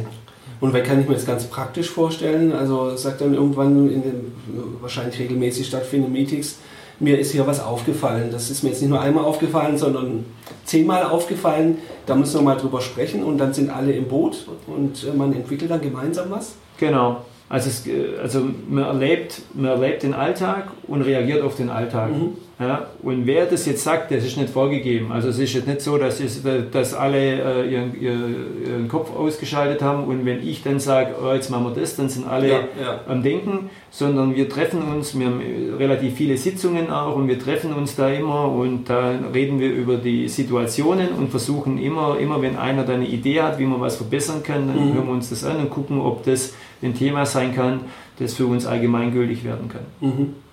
Und äh, man sitzt dann zusammen und sagt, okay, wir haben ein Thema identifiziert und jetzt lass uns mal über Maßnahmen, nenne ich es mal, nachdenken. Und dann probiert man es einfach mal aus, ob das, was man sich jetzt ausgedacht hat, äh, zu einer Veränderung für dessen, was man vorher, äh, idealerweise natürlich positiv, was man, was man vorher beobachtet hat. Das wäre jetzt sehr einfach gedacht, Klar, aber, ja. also im, im, im, aber im einfachen Art und Weise schon. Ja. Also bei einfachen Situationen ist es so, wir überlegen uns die Situation, schauen, was da ist und dann sagen wir, ja, wie können wir dem, der Situation am besten begegnen. Und dann äh, überlegen wir uns das, sitzen wir mhm. zusammen und dann müssen wir es auch probieren. Ja. ja weil oft gibt es ja auch Situationen, für die es keine Erfahrungswerte gibt, mhm. ja, wo wir mehr oder weniger auch Neuland uns Neuland betreten und dann äh, vielleicht eine Entscheidung oder eine Maßnahme zum ersten Mal treffen müssen ja. oder sagen ja. müssen, so wollen wir in Zukunft das Ganze angehen. Ja. Dann sehen wir das, gucken uns das an und dann müssen wir aber auch wieder das Ganze reflektieren. Mhm. Vielleicht funktioniert es gar nicht, was wir uns da überlegt haben, oder vielleicht funktioniert es richtig gut. Und je nachdem, wie das dann ist, am besten ist es gut. Ja, klar. Da, dann können wir das äh, so etablieren und können sagen, da haben wir gute Erfahrungen, so möchten wir, machen wir das Ganze auch weiter. Oder mhm. vielleicht ist es ja auch so, dass wir was sehen, das geht in die richtige Richtung und wir brauchen noch eine, eine minimale Veränderung ja. vielleicht und dann stimmt die Schraube. Dann haben wir genau eine richtige mhm. Schraube gedreht und erreichen genau das, was wir dann nachher haben wollen. Und dann ist, ist das genau der Weg, wo wir einschlagen müssen. Wie viel Zeit gibt man sich da? Also wenn man sagt, okay, wir haben jetzt was entwickelt, jetzt äh, versuchen wir es mal. Ähm, gucken wir dann drei Monate, ähm, ob sich was verändert oder ist es auch so individuell? Weil manche Themen gehen dann halt vielleicht relativ schnell innerhalb von wenigen Tagen oder Wochen. Äh, manche brauchst du halt ein Jahr, bis es, genau. bis es implementiert ist. Ich denke, die Frage war schon die Antwort. Also, okay. äh, also, also Holger lag. vielen, vielen Dank. Schnelle Frage, vielen Dank. Antwort. Vielen Dank. Ja. ähm, eine Sache, die mich in dem Zuge interessieren würde, ist, ich weiß, man ist ja mit anderen Nachwuchsleistungszentren auch im Konkurrenzkampf, aber hat man da trotzdem Informationen oder schaut man sich das ein bisschen ab, wie andere NLZs mit gewissen Situationen umgehen? Ist man vielleicht überhaupt sogar im Austausch oder ist das wirklich so, also jedes NLZ kämpft am Ende gegen die anderen, befindet sich nur im Konkurrenzkampf und versucht die eigenen Philosophien und Ansätze auf Vordermann zu bringen? Also man ist auch, äh, man ist auch mit den anderen äh, NLZ in Kontakt. Mhm, okay. Also man, man, man, guckt auch, was machen die anderen, was können die vielleicht äh, besser oder was, was können sie mindestens so gut oder was machen die, was machen die wie. Und dann versucht man schon auch punktuell sich äh, Tipps zu holen oder zu gucken, äh, was, was kann man denn noch, äh, was kann man denn noch verbessern oder mhm. was kann man anders machen. Mhm. Trotzdem, das Ganze muss man natürlich trotzdem so sehen, dass es äh, einen Wettkampf zwischen den NLZs trotzdem gibt. Weil je, je besser das NLZ dann nachher ist, desto eher kommt vielleicht auch ein Spieler in das NLZ, das man, den man haben will. Mhm. Also das ist schon, äh, das ist jetzt schon so eine Mischung, würde ich sagen, von den zwei Themen. Würdest du sagen, das Nachwuchsleistungszentrum beim VfB hat einen eigenen äh, USP, nennt sich das, glaube ich, so Unique Selling Point mäßig? Etwas, was den VfB von anderen Vereinen und anderen NLZs, ich glaube, wir haben in Deutschland jetzt 55 an der Zahl insgesamt mit den, der ersten Liga, der zweiten Liga und manchen aus der dritten und Regionalliga. Irgendwas Einzigartiges oder ein eigenständiges Merkmal, das von großer Bedeutung für euch ist? Ich denke mir einige einzigartige Merkmale, aber ich glaube, die werde ich jetzt hier nicht ausplaudern, oder? Also du hättest den Raum. also, ja. ja. ich denke, ich denke dass, wir, dass wir viele Sachen richtig gut machen. Okay. Ja, dass wir auch viel Erfahrung haben bei den Sachen, wo wir, wo wir machen. Ähm, dass es vielleicht einen einen oder anderen Verein gibt, der vielleicht auch noch die ein oder anderen Euro mehr investiert in die Jugend und mhm. mehr zur Verfügung hat als wir. Aber und dass es vielleicht den einen oder anderen Verein gibt, der vielleicht auf der grünen Wiese äh, was Neues baut. Und wir haben schon unsere eigene DNA als VfB Stuttgart. Mhm. Äh, die beginnt hier schon an dem kompakten Thema hier im Neckarpark. Ja, und geht aber auch über Themen, die sich, äh, die sich über Jahre auch nicht unbedingt weiterentwickelt haben, sondern die einfach für uns als VfB stehen, also als Traditionsthemen. Ja. Mhm. Und da gehört jetzt zum Beispiel auch, dass wir äh, sehr, versuchen, sehr innovativ zu sein bei den Themen, wo, wo, wo wir haben. Ja. Also wir waren damals mit dem mit dem Jugendakademie, die erste, waren wir einen von den ersten. Wir waren äh, auch mit dem Thema Schule sind wir, glaube äh, top weit vorne, auch mit die Viererkette waren wir, glaube ich, auch einer von den ersten Mannschaften damals, wo die Viererkette überhaupt in Deutschland gespielt hat. Ja. Also ähm, ich denke, wir sind da schon, wir, wir stehen da natürlich schon auch für ein gewisser Erfindertum. Ja. Und trotzdem schaut man ja auch am Ende, was man den Jungs bieten kann und was für die Jungs von Bedeutung ist. Wie sehr würdest du sagen, dass das Merkmal eines Traditionsvereins heutzutage dann noch von Bedeutung ist? Das ist eine gute Frage. Das ist wirklich eine richtig gute Frage. Ich, ähm, ich bin da nicht äh, ganz sicher, dass es die Bedeutung hat, die es früher gehabt hat. Mhm. Also früher, wenn ich hier im Raum Stuttgart gewohnt habe, da war ich VfB-Fan. Mhm. Ja. Heute äh, ist es, ist schon so, dass es halt auch, äh, dass es hier halt auch andere Fans gibt von anderen Mannschaften. Ja. Und ähm, früher war das so, wenn ich bei einem Verein die Ausbildung angefangen habe, dann bin ich meistens bei dem Verein die ganze Jugendzeit geblieben. Ja. Heute ist es so, dass ein Spieler vielleicht im einen Verein anfängt und dann geht er zum nächsten Verein. Also ja. das ist nicht mehr diese Verbundenheit, dieses Thema äh, an der Tradition festzuhalten, ist nicht mehr so, wie, wie, wie es früher war, so fest verankert. Also das hat sich schon auch mit der Gesellschaft ein bisschen mhm. verändert. Okay.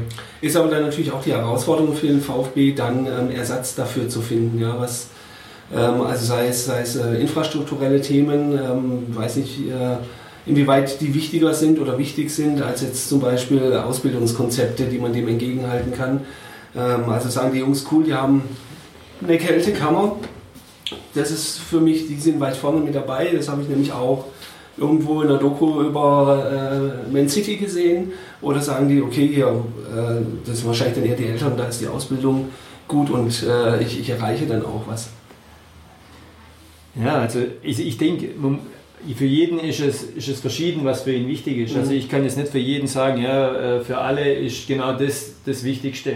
Ich denke, es ist auch irgendwie eine Kombination von vielen von den Punkten. Also es ist eine Kombination von Sachen, die wir infrastrukturell haben hier. Ja. Und es ist äh, eine Sache aber auch von dem Know-how, wo wir bieten können. Mhm. Ja, also ich denke, wenn wir dieses Know-how nicht hätten, dann nur die Infrastruktur hätten, dann würde das nicht, nicht so funktionieren. Ja. Andersrum, wenn wir nur das Know-how hätten und gar keine Infrastruktur hätten, dann funktioniert das halt auch nicht. Richtig, ja. Das heißt, es muss irgendwo so eine Mixtur von den beiden äh, Komponenten sein und äh, immer mal wieder was Besonderes haben, wo wir uns von anderen vielleicht unterscheiden mhm. und trotzdem diese Qualität und dieses Know-how, wo wir uns über die Jahre aufgebaut haben, äh, auch verwenden und nicht vergessen.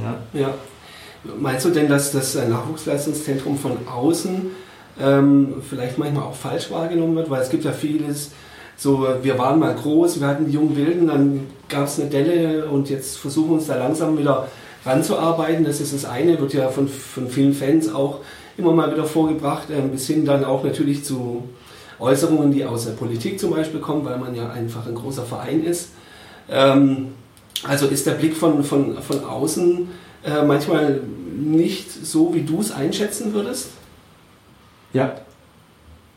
Ich, würde, ich, ich bin der Meinung, dass ähm, dass es oft äh, eine große Portion Unwissen gibt mhm. bei der mhm. Einschätzung vom VfB Nachwuchsleistungszentrum. Ja. ja. also ich bin immer wieder, treffe ich auf Leute, denen, wenn ich denen erkläre, was wir machen im Bereich äh, Schule, Persönlichkeitsbildung, die sind total überrascht, die, die fallen aus alle Wolken mhm. und äh, ist aber jetzt schon eine sehr lange Zeit so bei uns. Ja. Also ist jetzt nicht so, dass wir das erst gestern angefangen haben, sondern ja. wir machen das schon seit Jahren. Ja. Und es gibt ganz viele Leute, die erzählen uns, was äh, wir irgendwo bei anderen NLZ machen. Mhm. Das sind, die machen wir vielleicht schon fünf Jahre länger als die in andere NLZ ja, und vielleicht auch ein bisschen besser. Ja, also ich glaube, da habe ich echt oft das Gefühl, dass wir als VfB äh, NRZ besonders äh, streng bewertet werden. Ja. Und das, obwohl, äh, und das muss ich einfach auch dazu sagen, wir auch ähm, drei, zwei, drei, vier Jahre gehabt haben, wo wir nicht genug Spieler rausgebracht haben. Mhm. ja. Also ja. das muss man einfach auch selbstkritisch dann sagen. Ja, ja. Siehst du die Unwissenheit darüber, über die Tätigkeiten im NLZ dann quasi als Problem an? Ähm, oder würdest du sagen, das geht einfach damit einher, dass äh, jetzt nicht jeder einen Einblick in das NLZ haben kann, dass jetzt nicht jeder über die Abläufe natürlich klar Bescheid weiß und überhaupt die, sage ich mal, die fundierte Grundlage darüber, Kritik zu üben oder sich einen Einblick zu verschaffen, sowieso jetzt schon sehr, sehr gering ist? Also für mich ist es, also ich habe für mich jetzt festgestellt, also für mich ist das die beste Variante. Wenn ich eine Kritik übe, dann muss ich mich auch auskennen in dem Thema. Okay. Ja, wenn ich hinstelle mich und ich übe Kritik aus, habe aber gar keine Ahnung über, über, über was ich eigentlich kritisiere mhm. und wie ja. das Ganze überhaupt läuft, ja. dann ist diese Kritik von vornherein eigentlich zum Scheitern verurteilt und ist eigentlich für mich jetzt nicht wirklich so, dass ich die als Kritik akzeptieren kann. Ja. ja also da gibt es wirklich für mich schon Unterschiede. Wenn jetzt da jemand ist und der hat was zu kritisieren und kann das auch belegen, was er kritisiert, dann finde ich das sehr hilfreich für einen, diese Kritik auch anzuhören und zu sagen, hey, okay, das stimmt, vielleicht haben wir da das eine oder andere Mal auch einen Fehler gemacht. Mhm. Also wir sind ja hier nicht perfekt und das werden wir auch nicht äh, machen wollen, aber wir, wir müssen doch wenigstens offen sei, sein zu sagen, wenn einer wirklich eine berechtigte Kritik hat, wir machen uns da mal Gedanken drüber und versuchen das dann zu verbessern. Mhm. Also könnte mir vorstellen, dass so eine Situation natürlich eingetreten ist, als Thomas Krücken dann ja angefangen hat, der ja mit, mit viel Wissen kommt, ähm, in, in dem Bereich auch schon gearbeitet hat und dann aber hier den Blick dann auch ja, den Blick von innen ähm, dann sich erarbeitet und, und dann sagen kann, okay, hier, das sind Themen, daran müssen wir arbeiten oder zumindest wäre das für mich mal etwas, wo wir drauf schauen sollten, ob wir jetzt was verändern oder nicht, ja. Aber das, das ist dann wahrscheinlich auch was, was man, was man akzeptieren kann. Also, also man kann immer Kritik, also wie gesagt, also man kann Kritik, die berechtigt ist, die muss man, die muss man akzeptieren ja. aus meiner Sicht. Ja, also wir müssen uns Gedanken darüber machen. Äh, es gibt ja immer auch zwei verschiedene Sichtweisen. Also mhm. der eine sieht es so von der Seite und der andere sieht es von der Seite. Ja. Und dann muss man sich das eine anhören, muss sagen, wie, wie, wie man das selber sieht aus meiner Sicht. Vielleicht sieht man das ganz anders oder vielleicht wurde das auch falsch wahrgenommen. Ja. Also es kann ja sein, dass der eine Recht hat, der die Kritik äußert, oder der andere, der sie erhält, auch mhm. Recht hat. Ja? Mhm. Also das ist ja auch ein Wahrnehmungsproblem. Also da gibt es ja auch 100 verschiedene Wahrnehmungen. Ich glaube, in jeder Ehe gibt es die Probleme jeden Tag, aber ähm, das gibt es natürlich auch bei so einer Bewertung. Ja. Und dann muss aber, wenn, wenn man offen ist und man will sich weiterentwickeln und man ist in dem Fluss, den ich vorher erwähnt habe, da muss ich in der Lage sein zu sagen, es gibt äh, Situationen, äh, die höre ich mir mal an und mhm. versuche dann das Beste daraus zu machen.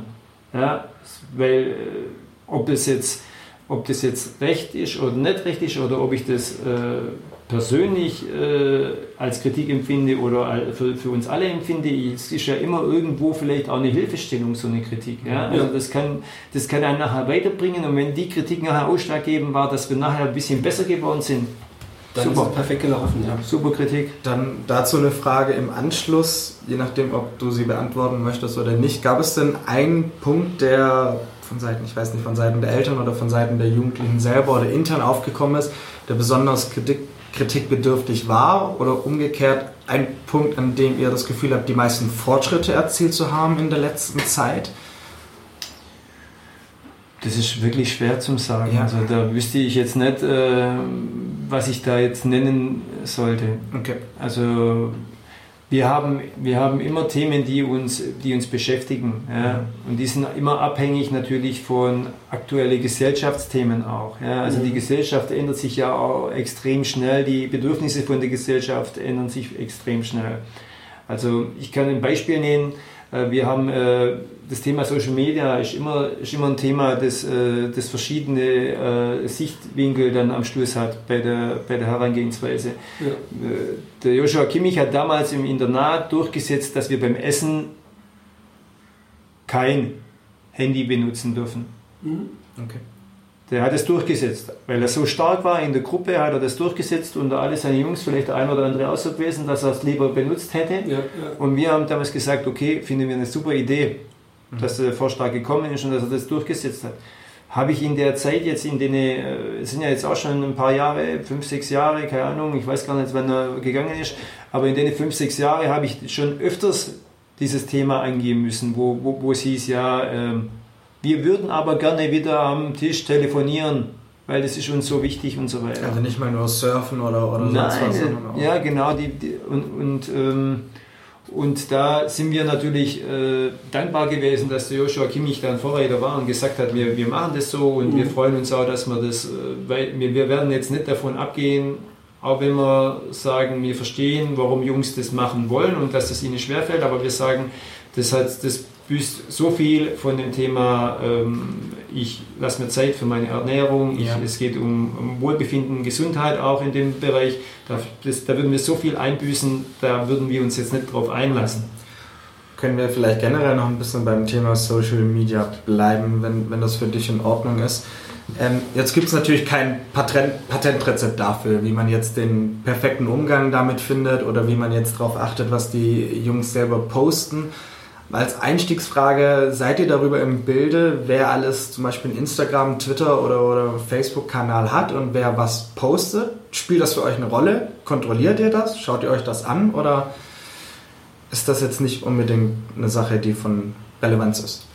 Also ich bin, wie gesagt, im Social Media Bereich jetzt nicht unbedingt äh, das, der Gradmesser. Ja. ja. Also das heißt, ich äh, kenne mich da relativ wenig aus. Ich hab, bin wahrscheinlich auch der letzte Dinosaurier, der, der kein WhatsApp hat. Ja. Also von dem her bin ich jetzt da sicherlich nicht der richtige Ansprechpartner. Es gibt aber wenn, wenn Sachen aufkommen, die unsere Jungs aber ab und zu posten, dann ist, kommt es schon auch mal vor, dass da was daneben ist.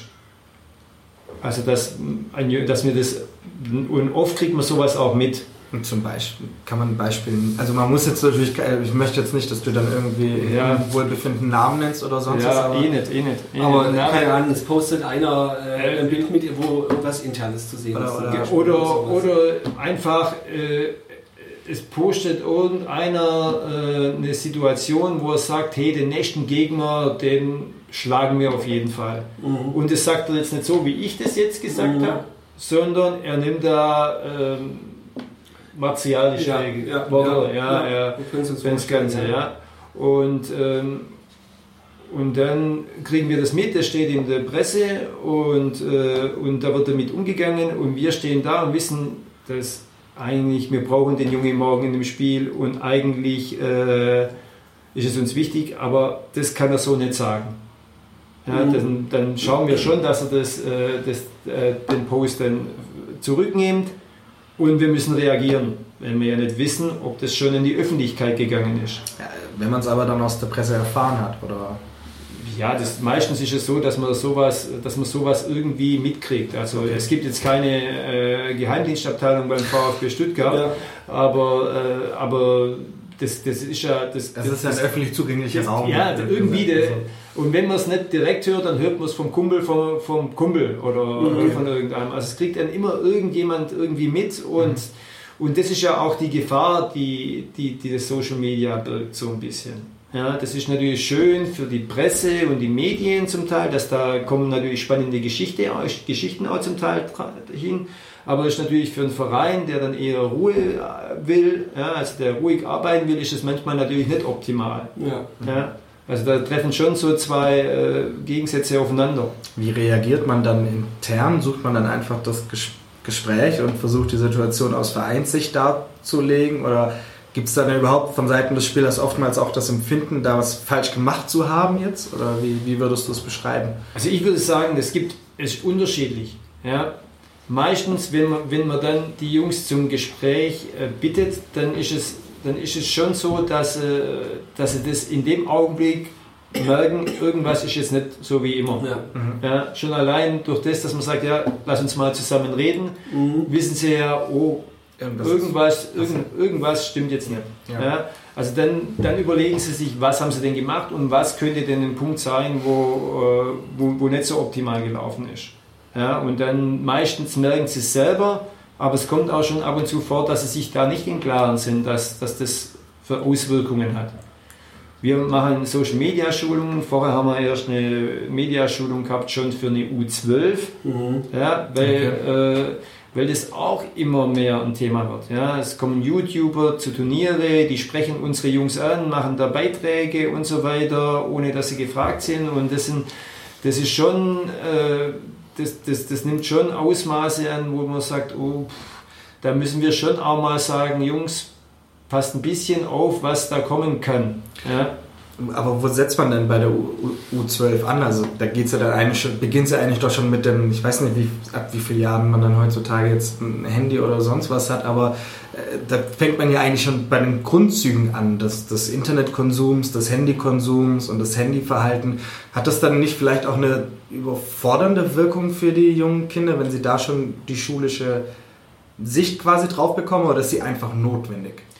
Also ich sage ja nicht, Jungs, kauft euch ein Handy. Nee, Also, die, nicht, klar. die, die, Ja. also ich Ja. würde eher das Gegenteil sagen. Ja. Ja. also die, die, die Tatsache ist aber, dass die Jungs, wenn sie in die Grundschule kommen, ihr erstes Handy haben. Ja. Ja. Das heißt, mit dem Zeitpunkt sind sie irgendwie in der Welt, die vielleicht nicht immer kontrolliert werden kann. Ja. Ja.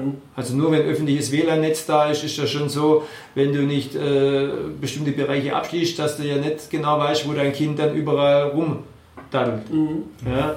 Und, ähm, und das ist schon ein Bereich, den ich äh, gefährlich sehe. Ja? Also da sind schon viele Gefahren auch drin, natürlich auch viele Herausforderungen und, und vielleicht auch einige Potenziale. Aber es sind schon auch viele Gefahren drin. Also das, das beginnt ja, wenn einer jetzt am Handy jetzt die ganze Zeit ist, dann bewegt er sich vielleicht weniger. Ja?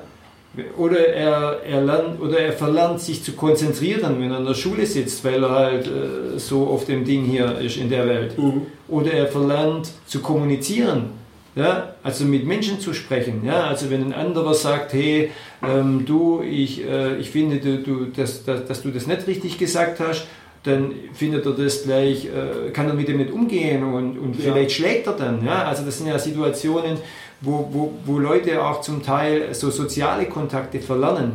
Und da bin ich schon einer, der eher vielleicht äh, mahnend das Ganze sieht also, und auch die Gefahren dann in dem Kontext erkennt.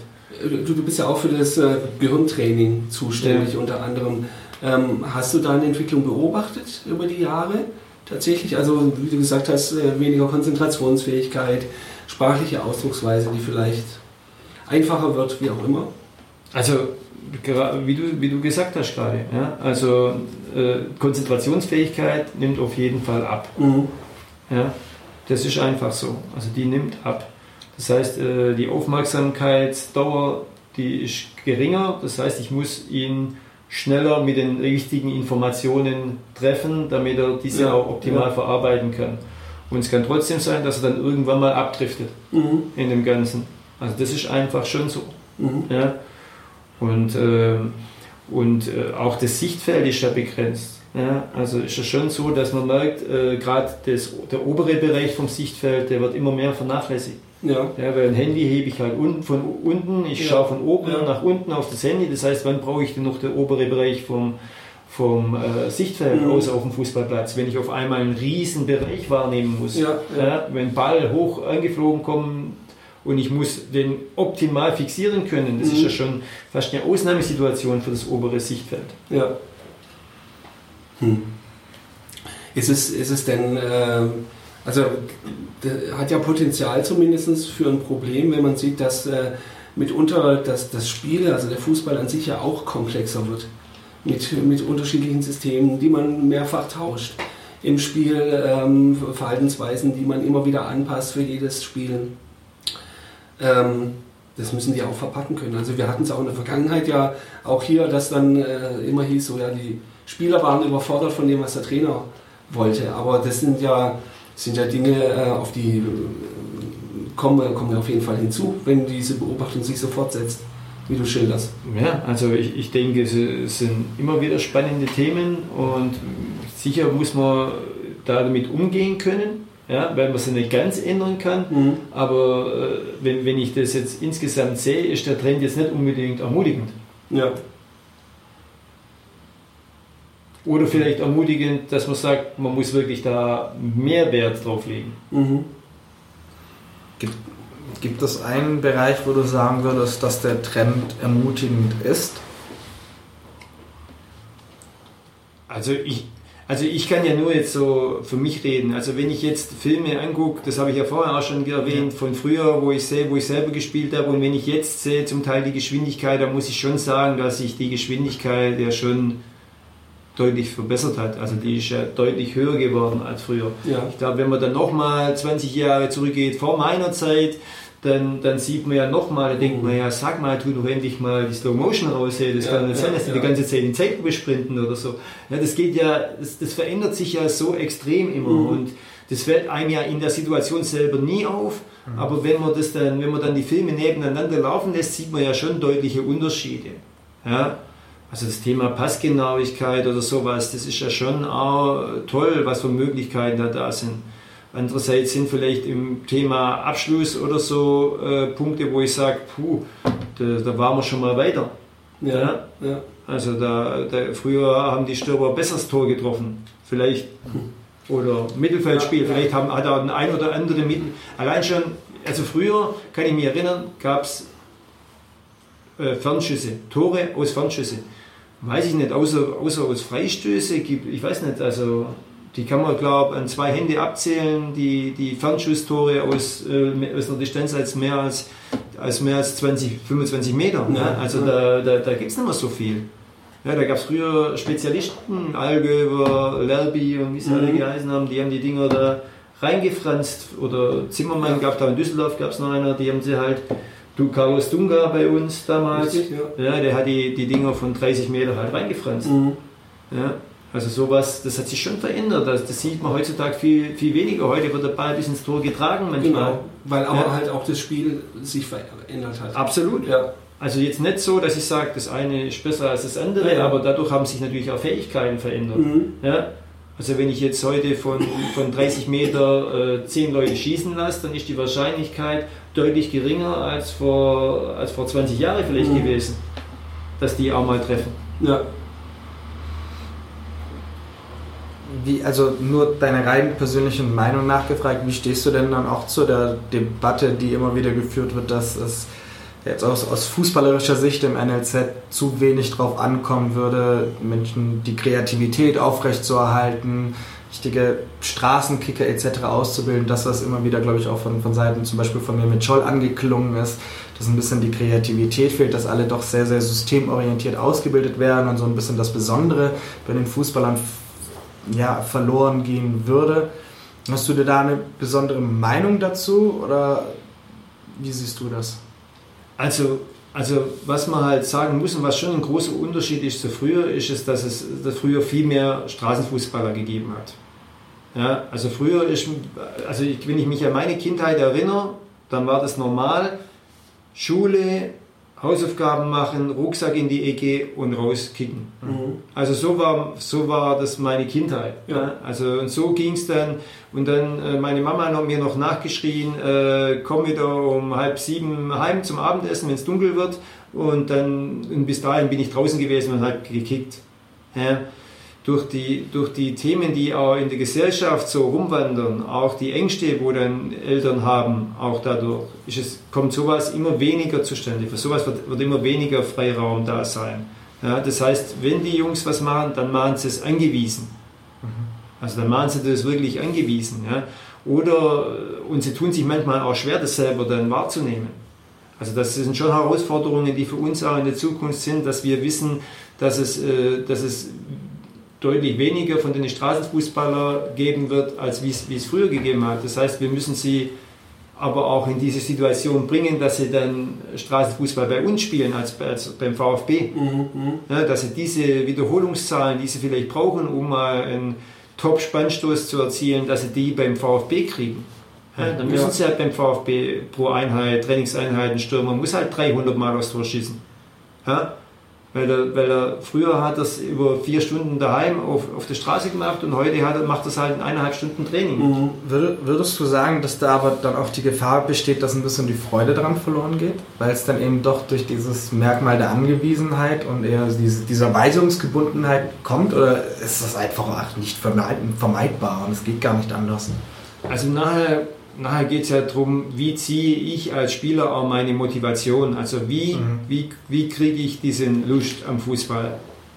Bin ich da ein Typ, der die intrinsisch drin hat? Also habe ich einfach, wenn ich einen Ball am Fuß habe, bin ich dann einfach heiß auf den Ball und Ja. dann gibt es nur noch den Ball und ich sehe links und rechts gar nichts mehr erstmal?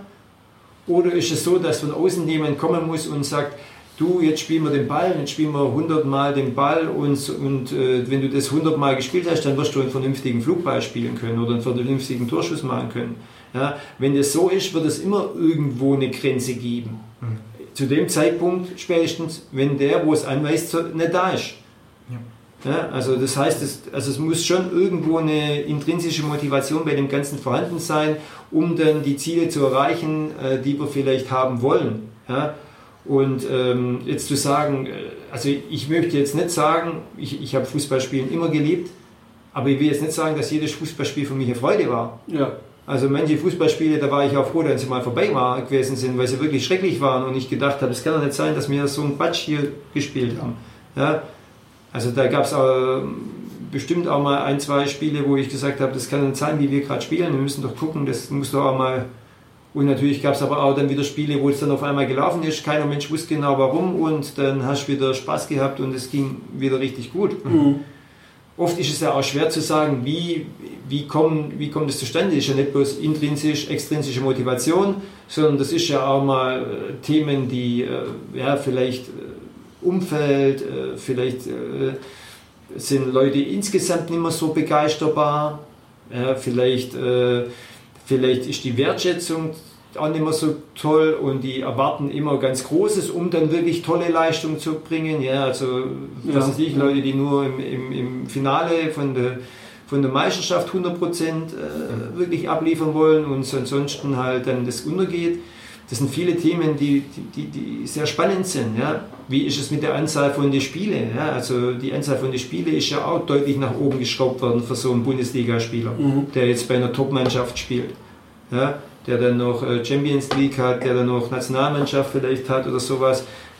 Geraten die ja irgendwann mal in eine Situation, dass es nicht unbedingt mehr den Spaß macht nach dem 68. Spiel im Jahr oder nach dem 80. Spiel. Ja, was ja auch irgendwo äh, verständlich sein muss. Mhm.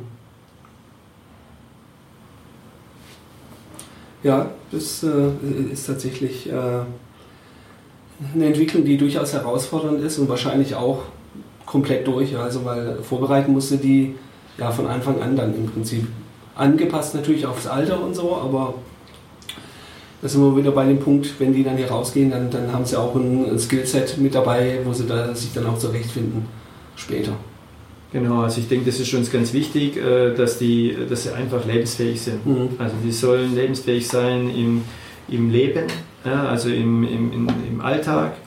Also wenn es ums Thema geht, wie, was will ich, was, für was stehe ich, aber sie sollen auch diese Fähigkeiten haben auf dem Fußballplatz. Mhm. Ja. Und das sind meistens Fähigkeiten, diese, äh, die, die, die auch jeder Arbeitgeber gerne sieht.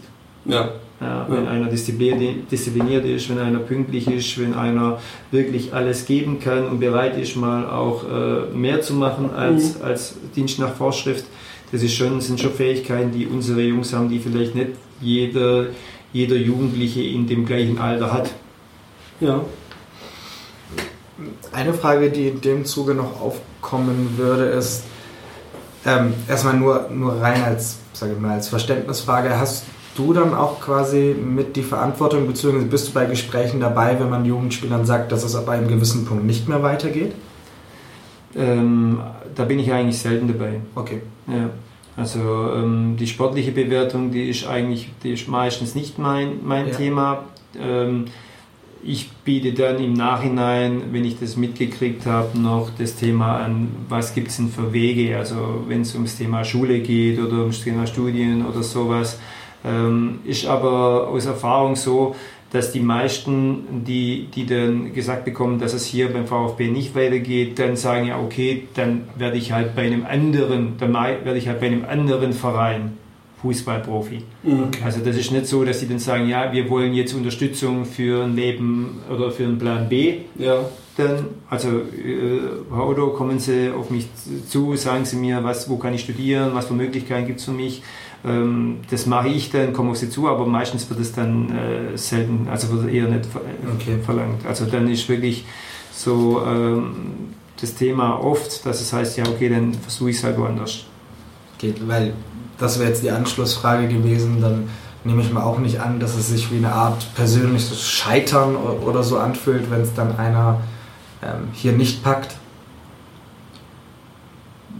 Also ich freue mich über jeden, jeden wo, es hier, wo es hier schafft. Ja. Also das muss man ja auch ganz ehrlich sagen. Aber wir wissen von vornherein eine bestimmte Quote, die schon von 5 Millionen Vereinen berechnet worden ist und äh, die jetzt von uns jetzt auch nicht äh, so getoppt wird, dass es auf einmal so ist, dass es 98 Prozent sind von den Spielern, ja. wo wir pro Jahrgang ausbilden, wo da durchkommen. Ja. Also das geht ja auch rein rechnerisch nicht. Ja. Wir, wir, wissen ja, das ist auch was, was sich zu früher verändert hat. Früher gab es halt vielleicht mal drei Ausländer pro Mannschaft. Ja. Heute habe ich jetzt durch Europa, durch die, viele von den Themen, habe ich vielleicht nur noch drei deutsche Spieler in der Mannschaft. Das heißt, mein, mein Konkurrenz, also die, der Bereich von den Spielern, wo als Konkurrenten in Frage kommen, der ist heute vielleicht viel größer. Okay. Ja. ja. und das ändert natürlich auch viele von den Themen. Mhm. Mhm. Gut. Dann vielleicht noch eine Frage, weil das jetzt immer wieder leicht angeklungen ist. Wie würdest du sagen, definierst du persönlich den Erfolg eines Nachwuchsleistungszentrums und den eigenen Erfolg? Was bedeutet für dich hier zu arbeiten, hier erfolgreich zu arbeiten? Wow. Ja, Also, große Fragen. muss irgendwann auch noch gestellt große werden, ne? Fragen ganz am, ganz am Schluss. Ja. Äh, also, also jetzt meinen persönlichen Erfolg zu messen, das finde ich jetzt nicht unbedingt, dass es meine Aufgabe immer ist, zu sagen, ey, jetzt, ich, ich muss mich da jetzt da messen. Also das mache ich sehr ungern und äh, das sollen andere bewerten, ob die Arbeit gut ist oder weniger gut ist, die ich Mhm. mache. Ähm, das finde ich jetzt nicht. Äh, Ich freue mich über jeden, äh, über jeden Fußballer, den wir rausbringen, der es in äh, den bezahlten Fußball schafft und auch jeden, der es vielleicht schafft, mit, dem, mit der Ausbildung, wo er von uns bekommen hat, sein Studium zu finanzieren. Ja, oder jeden Spieler, den wir, ähm, dem, dem wir äh, bestimmte Werte mitgegeben haben, die, die er fürs Leben brauchen kann, da freue ich mich. Ja. Ja. Also das ist für mich dann, äh, wenn da jemand zurückkommt und sagt, ja, es war meine tollste Zeit hier beim VfB in der Jugend, auch wenn ich jetzt nicht Profifußballer geworden bin, dann ist das für mich schon auch ein, ein, ein, ein dickes Dankeschön. Ja. Ja. Mhm. Das ist doch ein sehr, sehr schönes Schlusswort, oder? Finde ich auch. Ja, vielen Dank für das Gespräch. Sehr, sehr interessant. Ich glaube, es gibt noch so viele Themen, über die man noch, noch intensiver sprechen kann. Aber ähm, ja, ich hoffe, äh, das ist auf jeden Fall auch für unsere Hörer jetzt mal einen, einen guten Einblick, ähm, den du da gegeben hast. Ähm, ja, vielen Dank, Olli. Besten Dank, ja. Und ähm, ansonsten vielleicht noch ein paar allgemeine Hinweise. Ähm, wie immer der Aufruf, ähm, die Spendenkampagne von Dennis läuft noch. Der aktuelle Stand sind 97.000 Euro. Wir haben die 100.000 also bald geknackt. Und dann ist es nicht mehr so weit bis zum Ziel. Ich hoffe doch, dass wir das hinbekommen, dass er seine Operation äh, tatsächlich dann noch angehen kann. Die Nachspielzeit findet ihr natürlich auch auf Twitter unter @podcastvfb ähm, und auch auf Instagram. 1893, 1893. Nachspielzeit. Das müsste der Handle sein. Genau, und ganz zum Schluss die Website unter nachspielzeit.online. Und wie immer auch die Bitte, helft uns ein bisschen, indem ihr Bewertungen schreibt auf den Portalen. Oder noch schöner wäre es, wenn ihr es einfach weiter sagt. Sagt es euren, äh, eurer Familie, euren Bekannten, Verwandten, Kollegen, Kolleginnen, wie auch immer. Ja, tragt die Nachspielzeit in die Welt. Das hilft uns tatsächlich sehr. Und äh, ja, die nächste Folge wird dann in der, in der zweiten Märzhälfte erscheinen, wieder mit einem sehr interessanten Thema und äh, mehreren Gästen. Ähm, und bis dahin wünschen wir uns, euch eigentlich alles Gute. Macht's gut. Ciao. Tschüss.